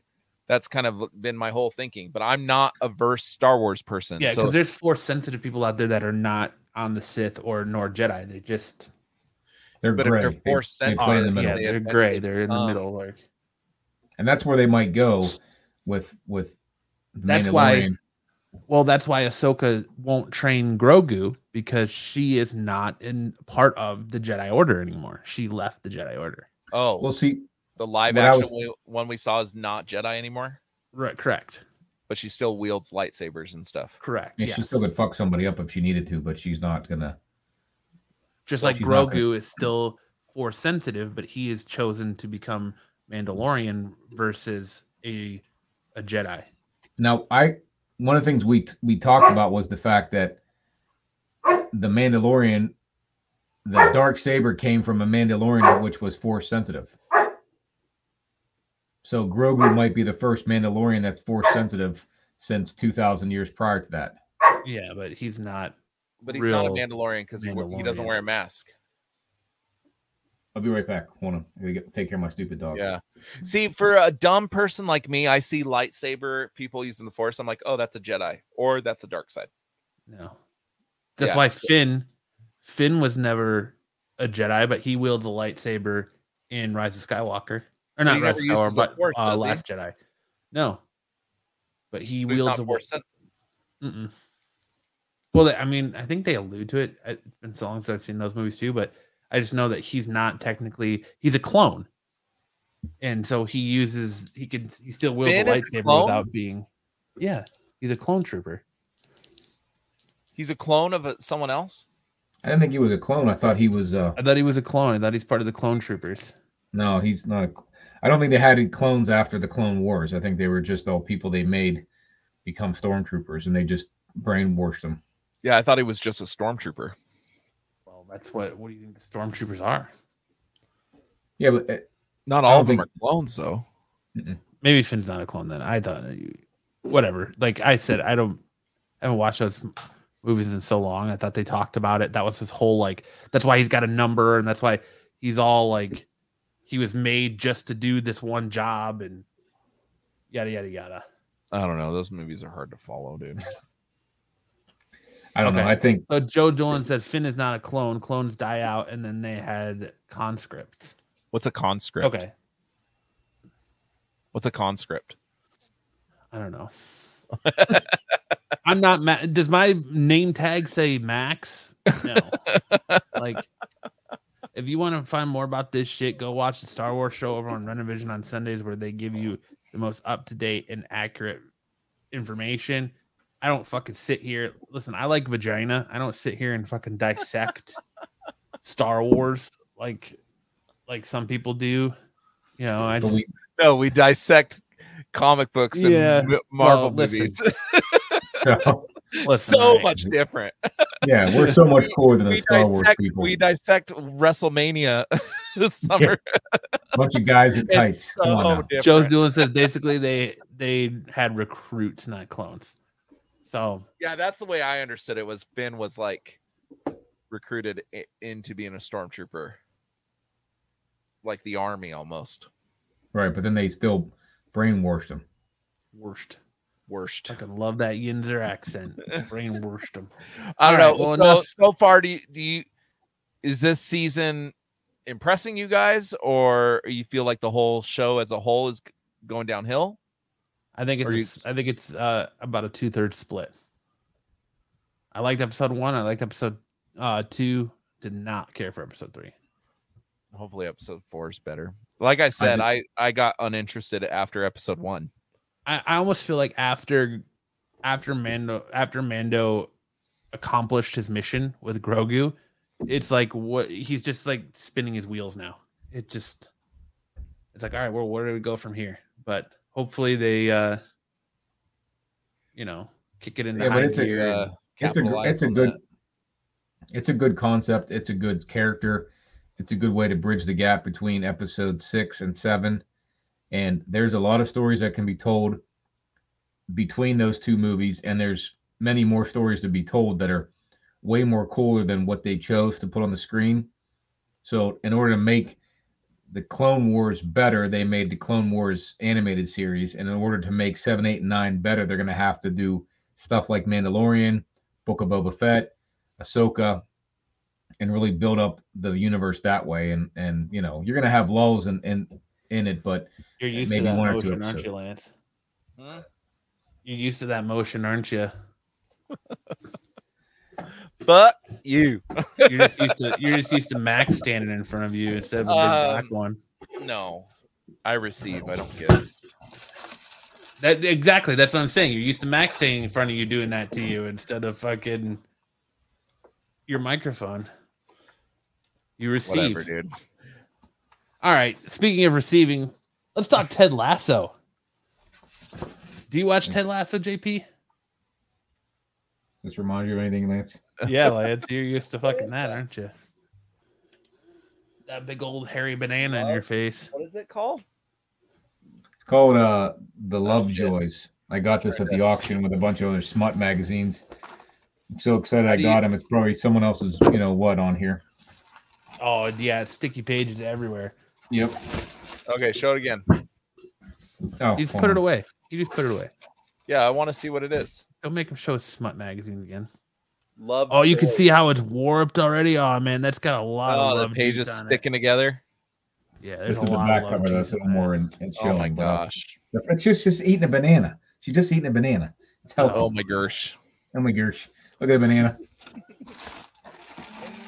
All right, Ted Lasso. I did not see this yet. I loved up seasons one and two, and I just found out it came into out this. yesterday.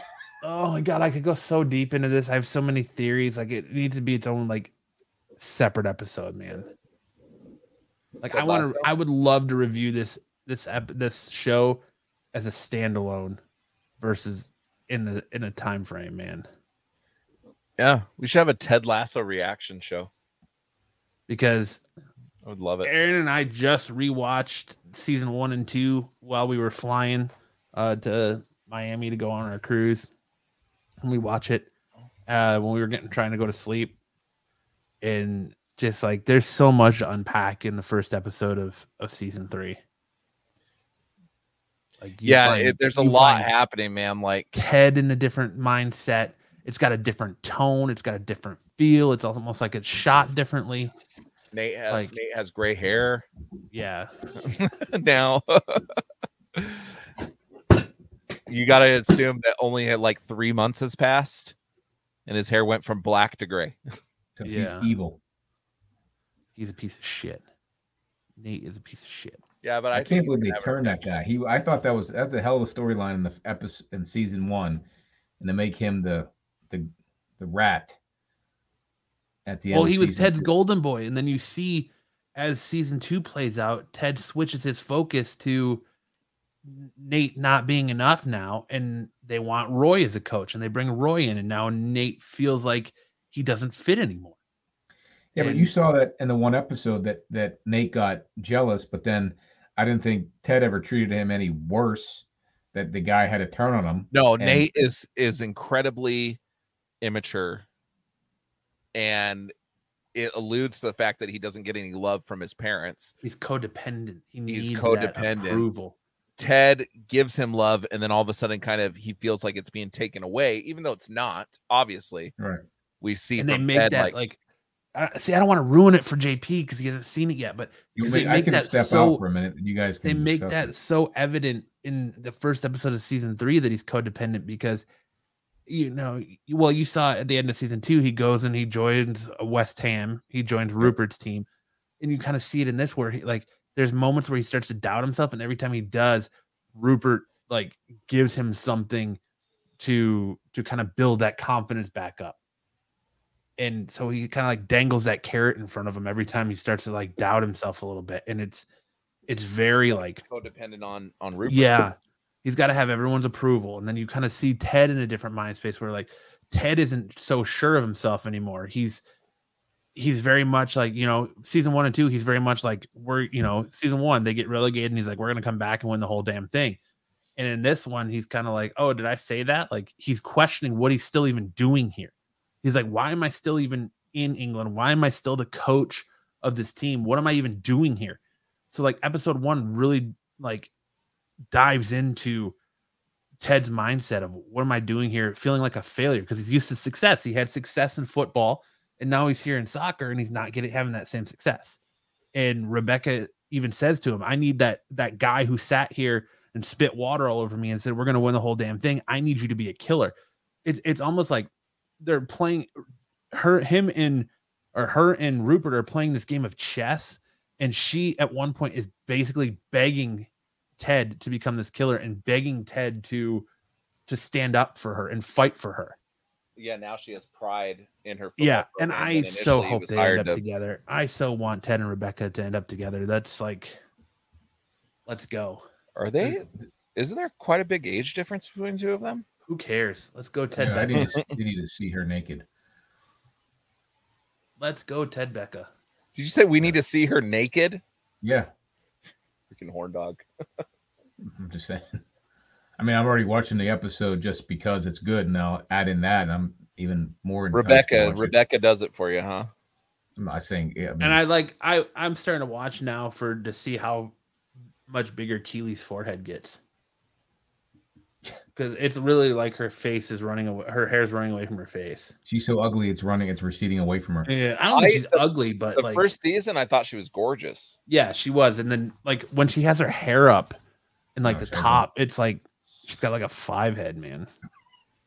Nothing wrong with a five head. I think I have a six head, so that's all right. So, do, where do you think? So, this is supposedly the last season, right? Of Uh-huh. this, where and there's they're teasing potential like spin-offs. I don't think Beard is going to get a spin-off. I don't really care to watch that. Do you?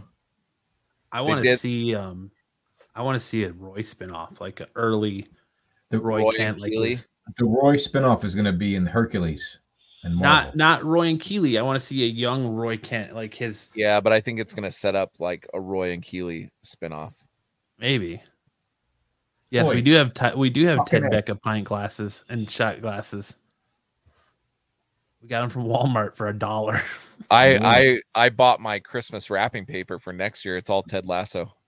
I bought four rolls, different Ted Lasso wrapping paper for Christmas. But there's just I expect like- my gift in that wrapping paper, just so you know. literally I could sit here for an hour and unpack this episode. Like I I really want to like do these individual episodes and it's uh, on like its own thing. Like because I could sit here. Aaron and I sat. Aaron and I. She has COVID, so she's been staying somewhere else, and so, and I'm staying at home with the baby. And like we watched, we were like, okay, we're gonna watch the episode together, but hit play at the same time, and we were like texting back and forth, and then spent hours like unpacking it afterwards. So like and I've probably watched the new episode like three times now. There's just so much in that one episode to unpack with all these characters. It's like, oh, It's a great show. I have to tell you, I, I did not see it when it first came out. I did not see Game of Thrones either. I saw Game of Thrones in during COVID, so I she's was able in to Game watch. of Thrones. Rebecca, What's that? the chick She who is? plays Rebecca, yeah, she's in Game of Thrones. Is she? She's the um, she's the woman that's like walking Cersei down the street as she's getting shit thrown at her. No, Yeah, the nun that got beat at the end by uh, the the mountain. I'm I'm pretty sure that's her. Yeah, oh my gosh, that's uh, that's unfortunate. I'm pretty sure that's the character she played. I know she is in Game of Thrones. I'm pretty sure that's the character she played. I'll have to check that. But you know, so I didn't see Game of Thrones until COVID, so I got to watch it all in its entirety. You know, like waiting for Mandalorian to come out each week is tough, right? Or whatever your favorite show is. Ted mm-hmm. Lasso, we just started watching. I got through season one and two, and I said, "Oh shit, there's no season three yet." And then like a week later, it came out. I'm like, "Oh, this is perfect timing." Dude, I didn't have to wait long at all. It was awesome. they they like we had no idea that it was coming out, and all of a sudden they just released a commercial saying it's coming out in two weeks. I I, I went as soon Like as we went. attack. We finished season two, and I was like, all right, we gotta, you know, tomorrow night we're gonna watch season three because I just assumed there was a season three because we were so far behind. And I'm like, wait a minute, there's no season three. I'm like, shit. And I There's looked online only- to see when it was supposed to come out, and it was like two days later. It was like it's dropping tomorrow. I'm like, fuck yeah, man. There's only one bad episode of Ted Lasso. It's the beard There's- episode. It's the beard episode. Yep, hundred What, when he percent. went That's why I the said I hope it's not a spin-off with beard. Yeah, yeah. When he goes all out like on his That own that awesome. one night. episode. That. No, that episode was terrible. That was good. It was I skip great. that every good. time I do a what do you watch now. I skip that episode. It's because I just It does nothing for can't the whole it. story. It was like them trying Right. to set up a a spinoff. And like, I was so excited when they announced that episode last season. I was like, dude, this is gonna be so awesome. Like, Beard is such a mysterious character. Like this episode, just the wild shit that's gonna happen to him, and it really wasn't that crazy. It was not It as was good pretty as crazy. It was pretty crazy. It was just stupid. yeah. I, I didn't hate it. I, I liked it. It just reminds me of times I had in college where just one thing goes after the other. like that. Fuck. So you But- like woke up wearing women's pants? Uh, Is well, they were, yes. I, I woke up in a closet with an ironing board on top of me and a bottle of Jameson in my hands, and I don't remember the rest after that. So But You know what's great about watching these NCAA games? All the AT and T commercials. Because Lily is a smoke show. But all I can say is Ted Lasso season three, episode one. Go watch it. Yeah, it's great. Man. so much it to unpack in it too. I'm more excited for the new episode of Ted Lasso than I am Mandalorian.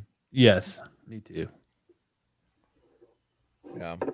All right. So, uh, real quick, I'm gonna just give my thoughts on Shazam real quick. So, Shazam's been getting a lot of hate for whatever reason, but it seems like people that I've actually like that I've met that actually went and saw it liked it. So I don't know where the hate's coming from. I liked it. Max liked it. The theater I was in clapped at the end of the movie. I don't do that because I think it's ridiculous. But it's good, man. Zachary Levi, like, it's just a fun movie. It's a movie that you don't have to worry about all the other shit going on in the universe. Like, it can be its own thing. And they actually kind of fuck this one up a little bit because they start connecting it to all the other things that are happening. I mean, Gal Gadot's in it, which we saw in the trailer. It doesn't need to be connected to anything.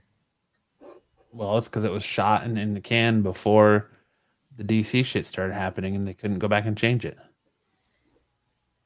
It's a Yeah, but I, I think he's continuing because they he he's one of the few that they've said um, we haven't they haven't told us whether or not like they've they've confirmed that Henry Cavill's not returning. They've confirmed that Ben Affleck's not returning. They haven't said anything about Zachary Levi. They Yeah, haven't they said can do an anything about Gal Gadot. well, I think it's going to depend on. They've said something about Gal Gadot that she's not coming back. No, James Gunn. James Gunn walked it back. Said, "I've never. We haven't. Let me. She, Gal James- Gadot even herself said that she's done playing that character. So she's not gonna. They're not gonna have her play Wonder Woman again. I- think this is done too. Honestly, like I think it's gonna depend on how the sales of this movie do, but I think I honestly think that this is. They're not gonna move forward with Shazam. If they're not moving forward with Black Adam, they're not moving forward with Shazam because Black Adam is the next logical step for for this character. And if they're not going to move forward with that, I think would they need to reboot Black Adam because Shazam and The Rock, it's Black Adam doesn't work in my opinion. Like those two on the same screen. The the the Rock, The Rock really messed up. At, he tried to make Black Adam into a Rock movie without taking any consideration for everything else that was going on in the universe. Like his character could never be in the same universe as Shazam. But it's that too dark. he played no, he played Black Adam just like Black Adam is in the comic books. Like Black Adam is a dark character. That Well, I movie should have understand been that. darker. It should have been darker. to be honest, I understand that, but they kind of screwed the pooch making Shazam what it is.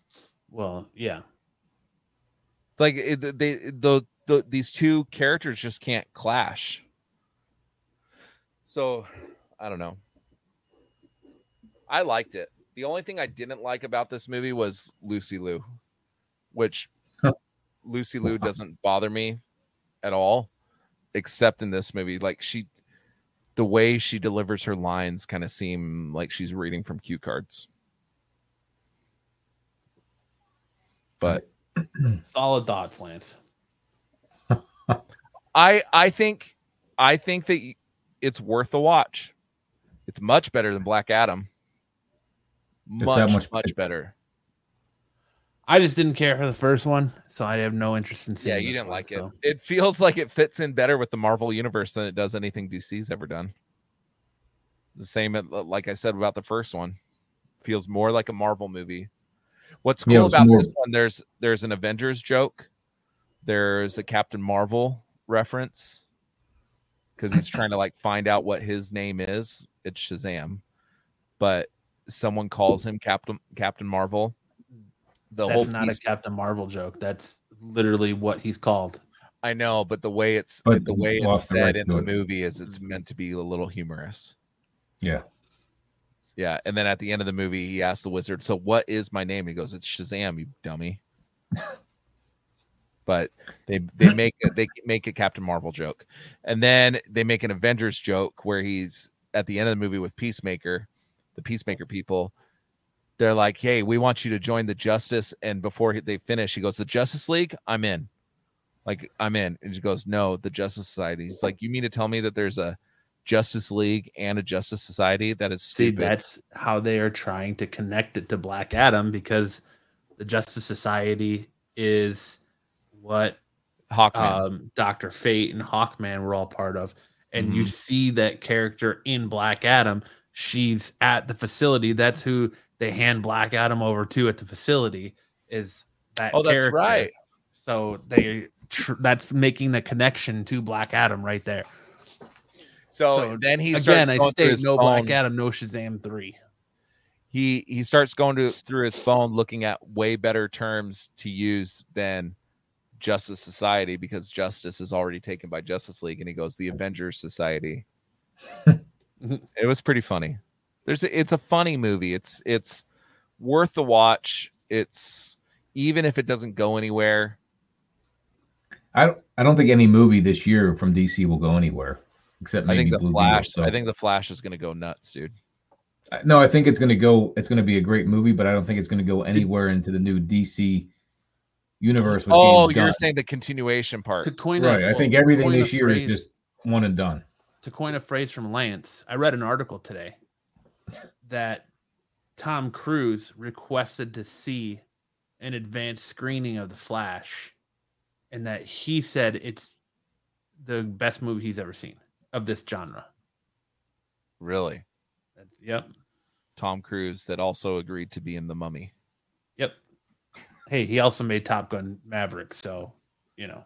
Which made lost business. every. I think it won one award at the Oscars. Yeah, well, I- If It was nominated think- for Best Picture. I said, "Really? Like it was good. I loved it."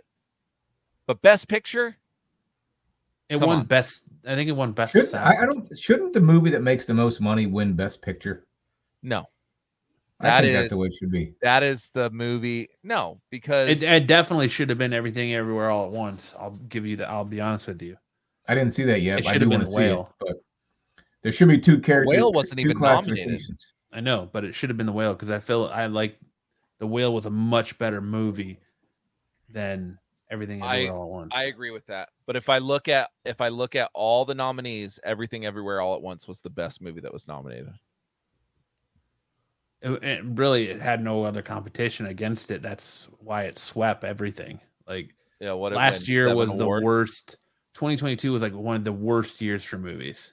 Well, I think it because when Anna and I, Anna and I watched it live because I wanted to see Brendan Fraser win Best Actor, and it, it seemed like uh, All Quiet on the Western Front was just running away with everything, Mm-hmm. and then all of a sudden, Everything Everywhere All at Once started winning everything.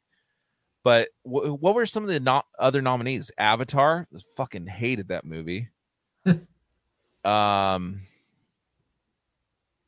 what else? I think Wakanda Top. Forever. Wakanda Forever won for best costume. I want to say. Um, Top Gun won for best sound design. yeah. Um, Which- the- the- who was Brendan Fraser won again? for what? Uh, Who the the best sound? What were the other movies that it was nominated against? I don't remember. Because there was one that was like, oh, that one's gonna win, and it obviously didn't. Um,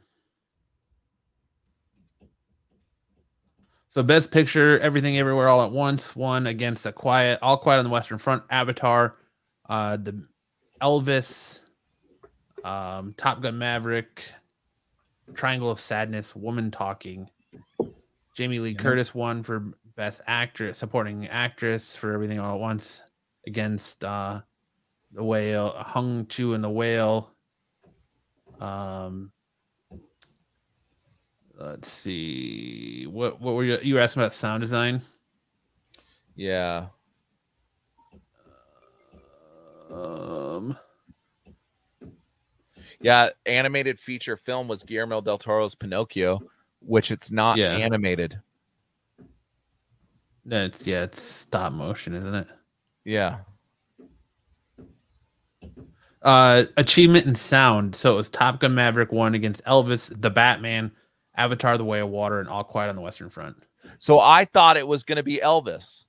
It's a movie about a musician. I thought for sure it was going to run away. I hadn't seen it yet, but I thought No, for sure it was going to run away for sound. It's a movie about music. But the way the afterburners and the shits from the jet sound in that in Top Gun, it makes sense at Top Gun one because that shit was intense. But all right, let's. Anybody got anything else you want to talk about? Any? You fucking yinzer down there. No, I'm still looking at the. You're not a nominees. yinzer. You live All in I can say is that there's a You wish you of were a people- Yinzer. There's a bunch of people that are pissed that Angela Bassett didn't win Best Supporting Actress, and she shouldn't have. Correct. I we get- talked about this before. I was right. Pat myself on the back. Yeah, Jamie Lee Curtis won, and I knew it was going to be Jamie Lee Curtis, but Angela Bassett like only got nominated for this movie because it was the movie about Chadwick Boseman not being there. Essentially, like I can her role wasn't even memorable. The whole movie wasn't, unfortunately. Yeah, so Michael B. Jordan's been on this tirade about Angela Bassett that like they're crying like it's racist and all this shit that she didn't Hmm. win. I'm like, breaking news. stupid. What? Good Burger 2 confirmed for 2023 by Kenan and Kel. What? Yep. My wife and literally were just watching all that two days ago. All the Good Burger skits. It's fucking awesome. Never saw it. Y- See, you're a little bit older than us, though. So, like, A little bit. Good Burger was our childhood because Matt and I, I think, are the same age. If not, if I, I might be a year or two older than him. I don't think so. I think I'm I think we're the Oh. same age. I'm 37. I'm, I just turned 38. So, yeah, we're the Okay. same age. I'll be 38 in May. Yeah. So that is like when I build up a tapestry of my childhood, Good Burger is is a main focal of that. Dude, did that like Mr. Green Day? Beast die? Huh? Did Mr. Beast die? No. uh,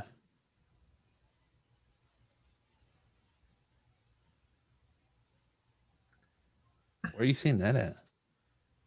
On what? Oh, are- Snopes is all over it. Oh, False. Thanks, Aaron. I'm old. Shit. It was a headline on my mic. I opened a new tab for my browser and it was a headline. Yeah, it's false. Mr. Beast is Um, awesome. Do you know who that is. JP? Who? Mr. Beast? You mean Beast from X Men? No, it's- Mr. Beast. He's a he's like- YouTuber. Yeah, the biggest YouTuber. he's the biggest YouTuber, and I thought all, we were.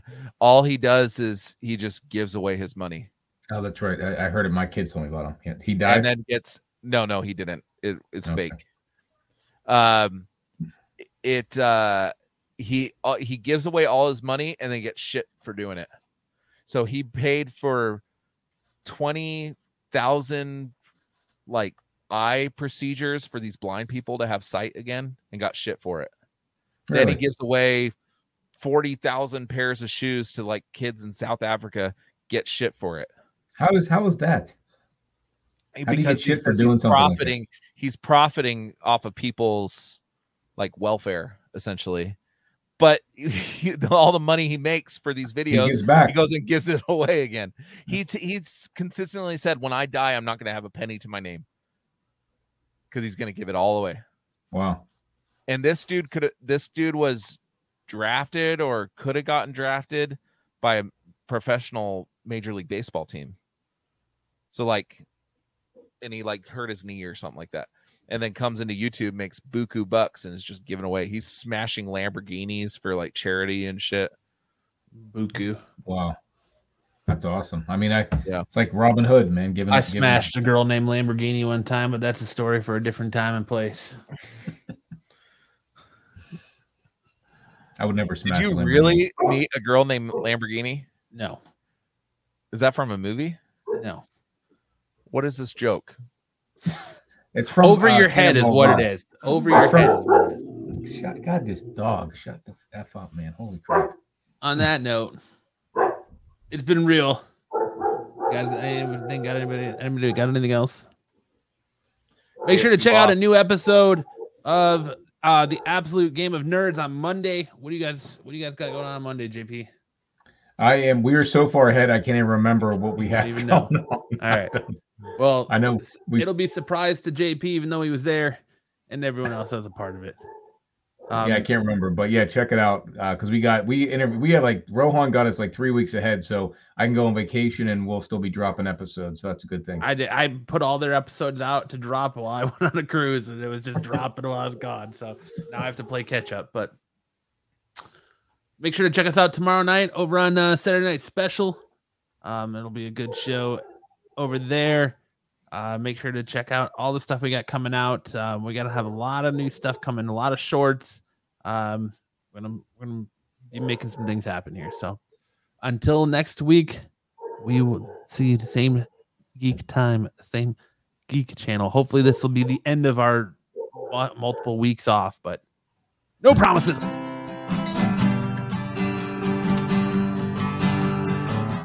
All you freaks and geeks. Come all you freaks and geeks. Let's listen to Absolute Geek. Absolute geek. We'll go ahead and spread our cheeks Spread the cheese. and drink And some over for Cosby wine. we'll Come drink you some Cosby absolute- wine. It makes me feel real fine. See you next time.